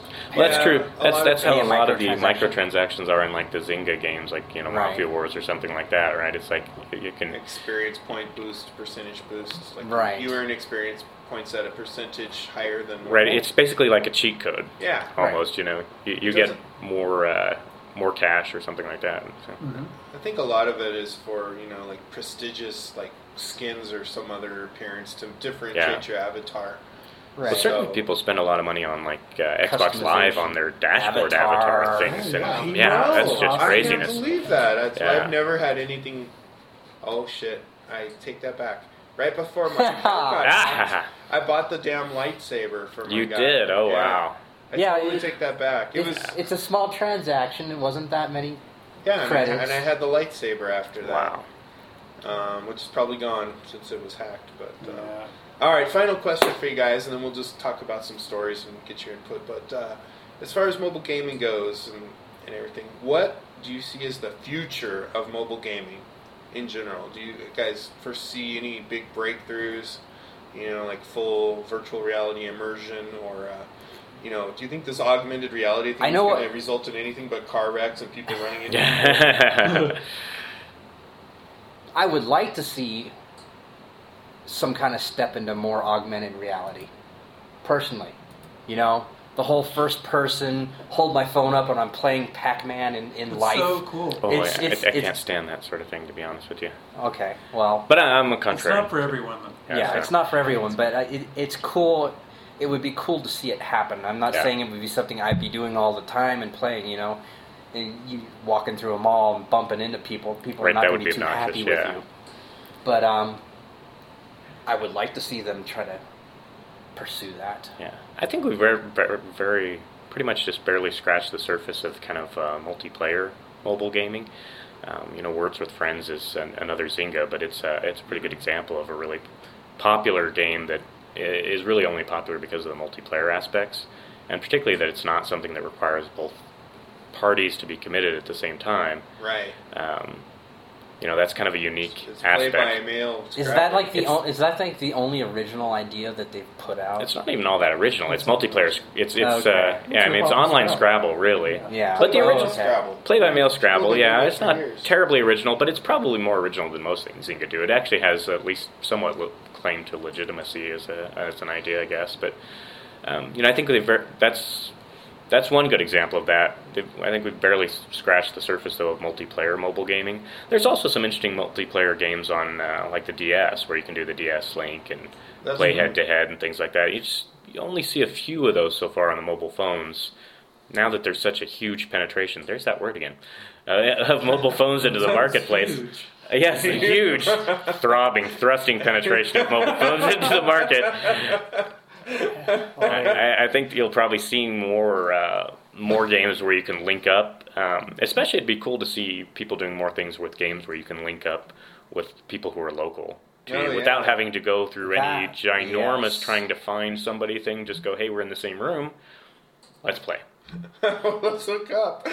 Yes, hook up. Yes, let's hook up for some massive throbbing market penetration. now, now, if I remember right, that was one thing that Nintendo did right with the 3DS is that there's the ability that with your, you're within They within did that with range the of original people, DS. not with the original. Did they? Yeah, System Link.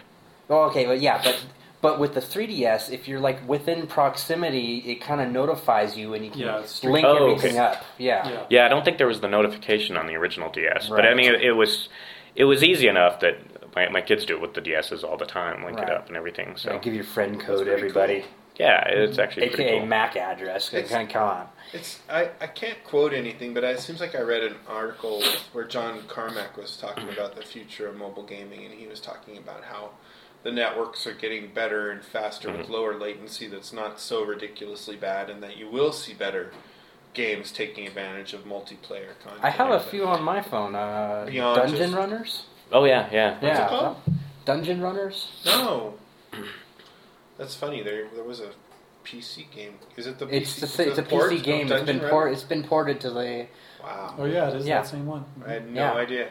I think the great unsolved problem though in mobile phoning mobile phone games still though is the controls, and like we said, expanding that to games that are more than you know a, an Angry Birds ish thing, or you know there's some games kind of like uh, um, Plants vs Zombies, you know, where they they take what would obviously be kind of like a mouse control Right. sort of scheme and extend that to touch, but um, action games and things like that, uh, first person shooters and s- that sort of genre I think we'll come seem up to be hamstrung by the controls right with now. like haptic gloves or something like that. I, I hope they come I up have with no something idea, man. because I mean, personally, I always I make sure that if I buy a phone, I at least have a keyboard built into it Mm-hmm. because I absolutely hate trying to do anything on the touch screen.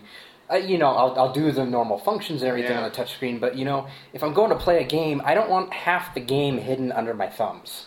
well, Although That that, drives becomes me less of nuts. an issue with bigger phones and with tablets. Now that we're Right. seeing like now the- I have tablets. Yeah. what it's is funny the, though. There's a there's a game out um, for the um, iOS platform that's it's like a redo of uh, Space Invaders, Mhm. and it's like Space Invaders Evolution or something like that.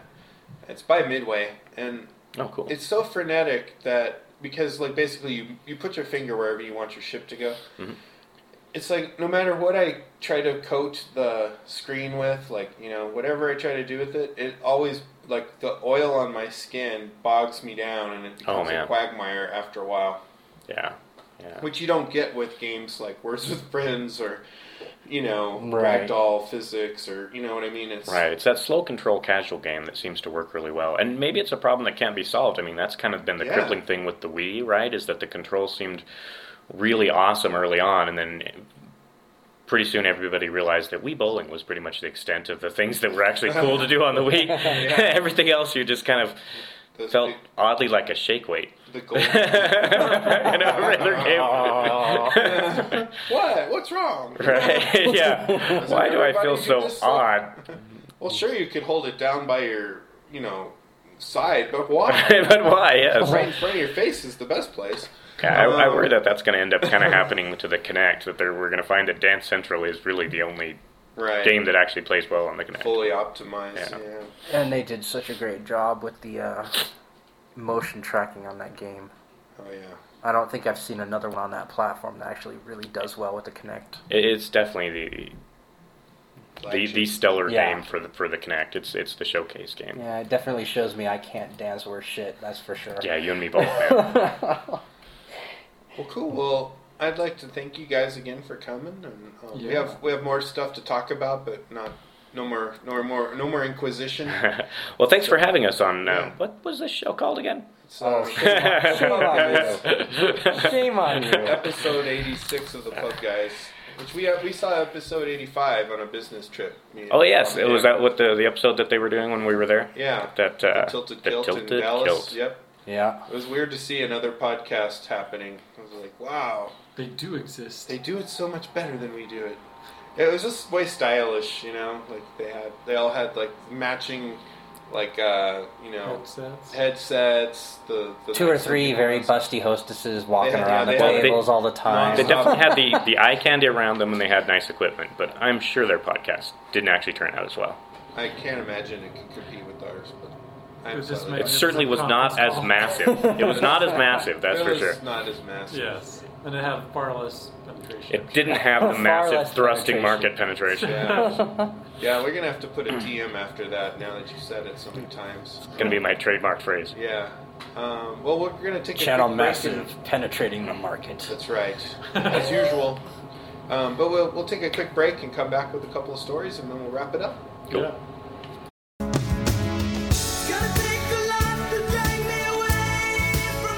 Okay, so we have just a few more items to wrap up in our roundtable. This super long, epic roundtable. Rectangular table. Yes. First of all, I wanted I was curious how many people out there are familiar with Jordan Mechner's Karateka, as I pronounce it. From long, long, long ago. That was one of the first video games that I played on an Atari, I believe is what I played. I still have it. It's on my Commodore 64 that's in my guest room. so cool. Uh, What I r- remember being so struck by is that there's actually an opening cinema, and this Yes. is back in the day when there was no such thing. There was, not, I don't think, even really adventure games. Hardly the adventure games were all completely text based. So to see something animated and some kind of emotions playing out on the screen, just to provide that, oh, this princess has been captured, and you're going to go save her, and you're going to climb up the cliff and go through this whole fortress of ninjas.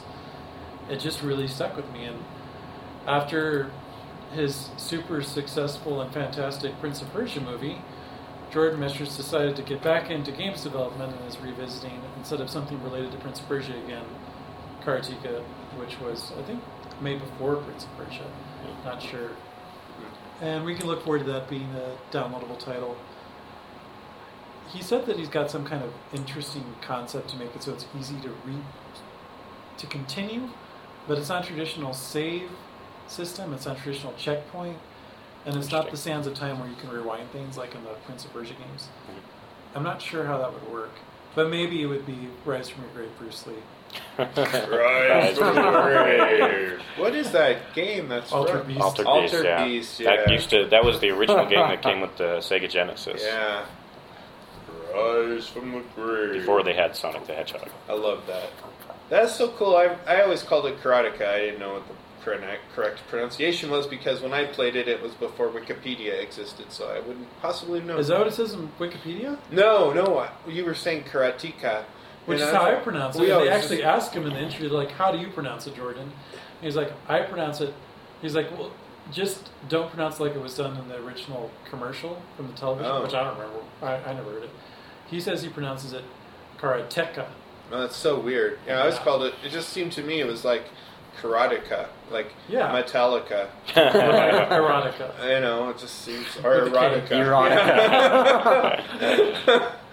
uh, All Erotica ties with back. kicking. yeah, it just. but yeah, I mean that that's like a. for- It's funny. but It's a game. It's like a forgotten game. I had forgotten all And it was about hard. it. So, yeah, it was.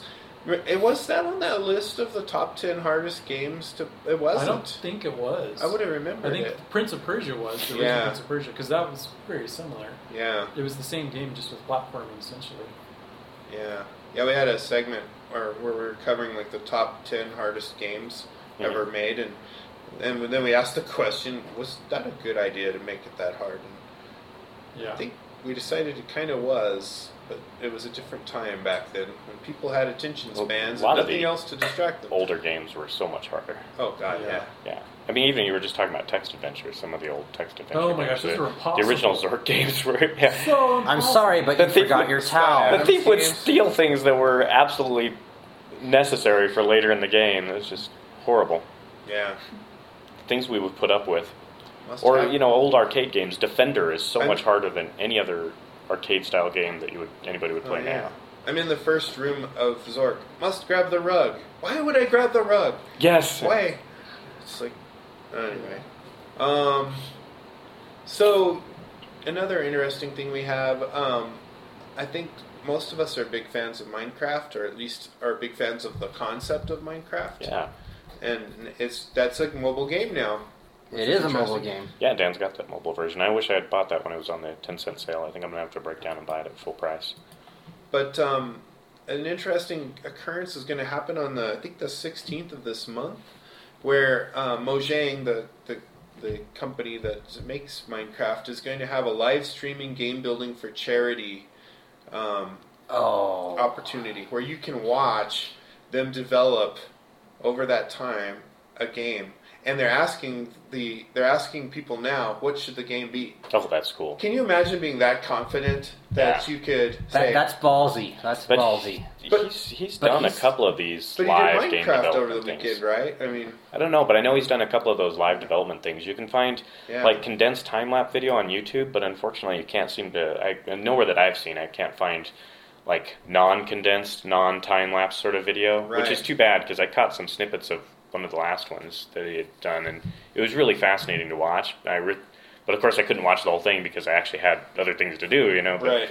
um, it would be really neat to be able to watch that in segments. Oh, Um, yeah. just his workflow was truly, truly fascinating. Yeah, he's got a very fine-tuned process on his workflow, which is pretty impressive to see. so it looks like you can. It's going to be February uh, seventeenth through the nineteenth. So the this sixteenth weekend, yeah. must be yeah. Um, and you can go to the um, the uh, mu- uh, much loved, I think, uh, humble bundle The humble indie bundle. Yeah. Yes. Ah, that rules. and go uh, check it out. And I, I plan to actually try to check it out if I get a chance, you know, some of it.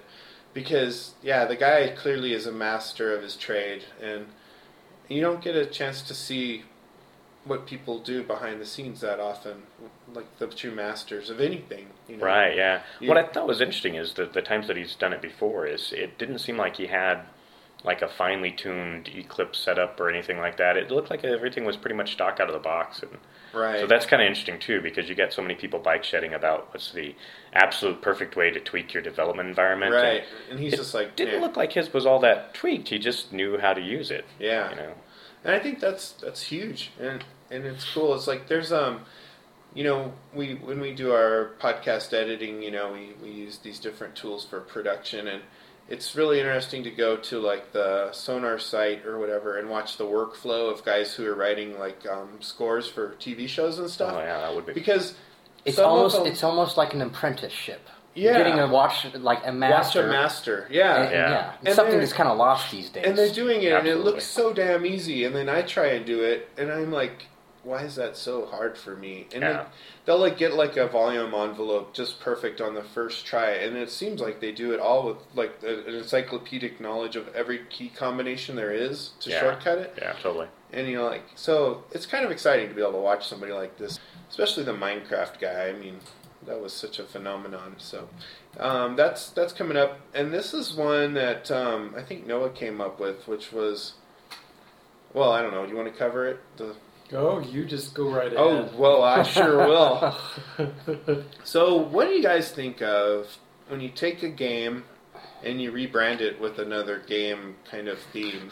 For instance, um, StarCraft or Warcraft is Risk or Monopoly. Which is happening. It's just so happening. they're doing a, a StarCraft version of Monopoly, the board Of game. risk. uh, StarCraft yeah. is risk. and Monopoly is World of Warcraft. Warcraft. Wow, so the board games with the Warcraft. thing? Zergrade. Wow. Yeah, But that's isn't that Don't kind of a long pass go, tradition go to for jail. Monopoly at least of, of Yeah. pouring out to every Like, possible yeah, way to Star rebrand it. Wars Oh, Monopoly. They Several. almost, they almost have to though because I mean The View. everybody Monopoly. every Just family has a copy of Monopoly. So Yeah. I mean they're they're almost caught in a Well, that's Just always really been happy kind of with a that. staple with Monopoly is that they started down that whole path. You know, okay, we're going to release this type and it's branded. It's just the skinning of the game. It's it's the same game. it's It's, a way the to same try and rules, force you to it's buy a just game that reskinning. everybody has a million copies of. Uno does Again, that too. the sad part really is that Blizzard is stooping to, to, to that That level. is- yeah. We expect it from what is it, Milton Bradley that does Maybe the- they should like quit mucking around with that crap and finally release Diablo three. Hmm. Yeah, I think most people would agree. That's a high, much higher priority. Yeah, I know. Come on. Well, you know, none of those can hold a candle to the awesomeness that is going to be the uh, Battleship movie. Well, No, no, no, no. When those pegs come out of the alien spacecraft and embed themselves in the aircraft carrier, I, I felt something, you know, like a heartwarming moment there. And, and certainly, I think It's all of us waxing suspected nostalgic. that Battleship had nothing to do with like World War II or anything, but it's actually an alien invasion. yeah, The signs are all over the game. it's I, I was waiting for I was waiting for like Megatron to pop in the background and say, "Quick, quick, Starscream, grab the Energon cubes." Yeah. he would You never know? be called Megatron. He'd be called like Mega Guy or or whatever. You know, Giantron. yeah. Giant- I- The effects were so They even have the same, Close to the same. in the the previews at least. They even have the same sound, The- the effect, same the transforming transformer effects, yeah. transforming sound. Yeah, you know, they needed it's, it's like they needed that to combine or to com- combat, I guess, like GI Joe with that the Has- well. like it, all it, the it's Hasbro the it's stuff. the whole yeah. and what- Hollywood what was thing. with They're the going all strange the little transformer suit in the GI Joe movie? Yeah. Uh, too. That's the, what the hell. Yeah. it, it's so they could sell a toy product. oh, totally. Yeah. Yeah. Well, th- That's it- why there's a bewildering variety of characters in the last two Transformer movies. Yeah, that's true. They're like, you know, we made a lot of money Let's- on the let's- first Transformer movie, let's but we just please- didn't have enough toys to sell. Let's please completely avoid that because I really want to kick Mick Gobey in the nuts on that one. He really just Bastardize it. bastardized the whole franchise. So, Well, thank you, Hasbro. yes, Um, thank so do you you for guys selling actually own out. any of Corporate those like whoring. reskin versions of Monopoly or Clue or Risk or anything like that? No. Or I don't- Uno? You know what's really sad is I have the regular Uno and regular Monopoly, but no Oh, I think I reskin had. versions. I think I have a Simpsons copy of Monopoly. Yeah, I have a Star Wars one. I find I those knew less, at least one person in the room would have a Star Wars theme. Yeah, Yeah. I, I find them less repulsive than the one that's a credit card version of Monopoly, where you don't actually have to count out the money Yeah, anymore. That's like oh wow, horrible. yeah, that's weird. Have Yeah, you seen that? No, yeah, uh-huh. uh-uh. it kind of ruins the fun of being the banker and Yeah. being being the s- the, s- the Give me scum your dog card. that makes the deal. It's like, It's like, oh, well, yeah, you, you need- give you me want that a all. receipt uh, with that. Yeah, Well, is this exactly. for Yeah, business That's so or? true. Monopoly was always such a classic way for kids to kind of learn about counting money and making change and all that. It's like Exactly. there's really nothing to learn about credit card In this day and transactions age- except don't do it. and Yeah. loan sharking, Yes, loan Oh, sharking. yeah. yeah, side deals. Oh yeah, side deal, deals and yeah. loan sharking. Yeah. Yeah. Well, cool. Hey, Noah, I think we have one more story. You wanna you wanna finish out with a triumphant Triumphant. note? I, it's just more of a headline than anything else. I didn't want to read too much into it because it's still kind of inconclusive. Yeah, and no, NC it Soft's playing tells. coy, but apparently Guild Wars Two is being is going to be developed for consoles. Of course, right now the current focus is we want to get the PC version done, we want to get the PC version out, but they've made quotes such as when it comes to Guild Wars 2, we have ar- we've announced already we are in the preparation stage, which sounds like a really Preparation bad H? translation. it's time to move from preparation P to preparation stage H. yeah. But what happened is they were doing a financial call, and an analyst asked them, "Laura, are you going to make this a console version?" And that was their response. They're basically preparing to make a console version, but uh, right now they're still trying to make it the best PC MMO ever released. That'll be that'll be great. I, I, I, I hope that they release the PC version first Yeah. and then release the console versions later, similar to what um, Witcher 2 is doing. yes. You We know, did, yeah. you- They're they- actually delivering. Well, it makes me think of like Age of Conan, which was a game that was supposed to be, I think, on consoles. Yeah. right. Never happened. There's Yeah. been so many games that are supposed to be on consoles, especially Well, when it comes to MMOs. The that biggest didn't make it. the biggest problem with getting them on the consoles was there isn't an easy way to do the control translation. not not necessarily control Updates. translation. It's the updates. Oh, it's patches it's the and- patches and yeah. stuff. They, I know Microsoft's gone out and, and has made some efforts to $40,000, right? slim that out. For what? Uh, yeah, that's what Schaefer claimed is that to do a patch in the game it costs forty thousand dollars. for Holy crap. Xbox Live. Yeah. Wow. Yeah. But they're going back out and you know like with Mi- if you guys weren't aware, Minecraft is coming to Yes. the Xbox Live. to get rid of the uh, what's that one that came out? Fortress craft Yeah. crap, yeah. It's going to go crunch. But but the the other point is that that's one of the um, that's going to be one of the initial games that Microsoft is going to put a lot of investment in helping to push patch updates out for in a timely manner. Other because than that's kind of like one of the defining characteristics of Minecraft, right? Yeah, right, makes sense. so so it's going to be that kind of initial test bed is whether or not Microsoft is actually going to start actually helping these developers be able to push updates and patches in a It's timely really be manner. a turning point. how well Exactly. that does.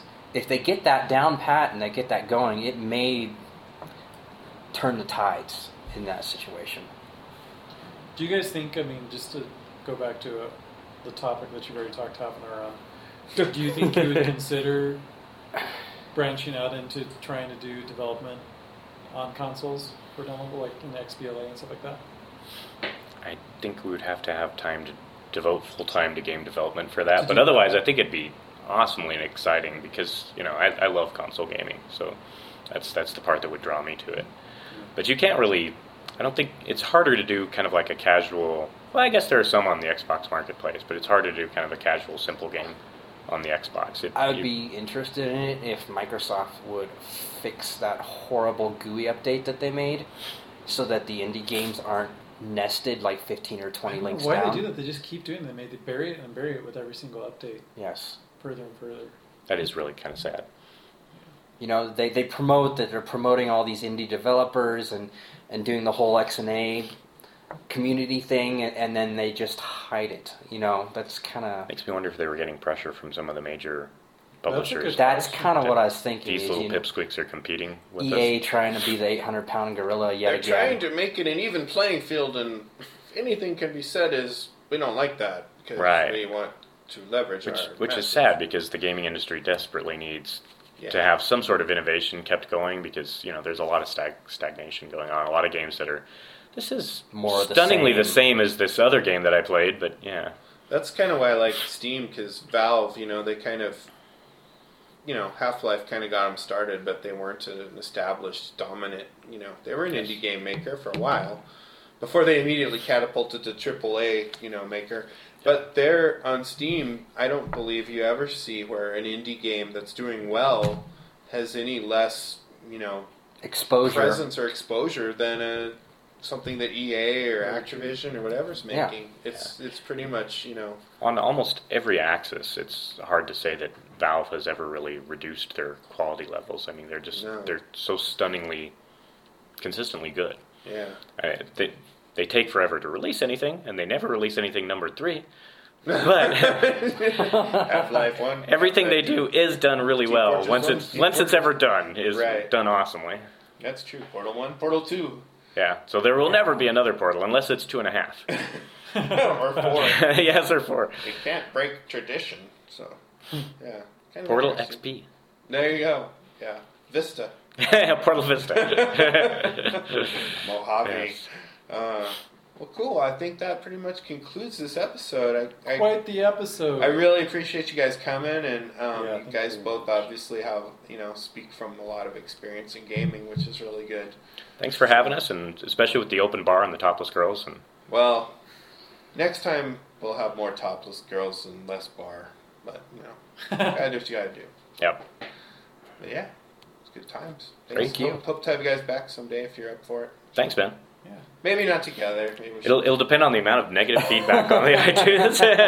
Yeah, that's true. You know, ne- we've we've had negative feedback for guest hosts before, and it's really shocking when it happens. really? Guy sounds like a real ass. Never bring back such a trash because that person.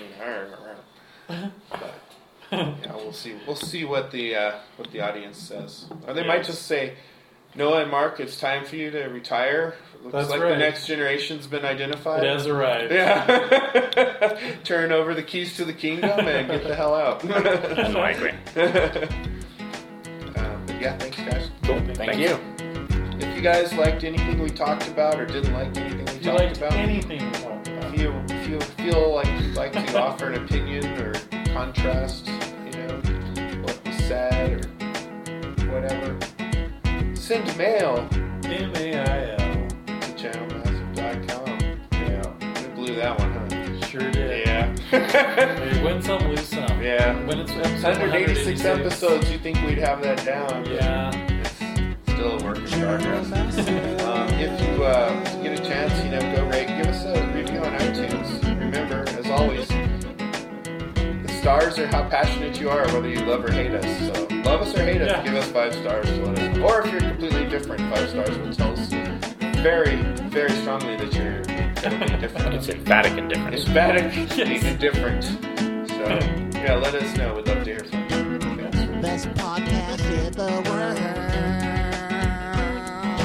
world. I played World of Warcraft for 10 years.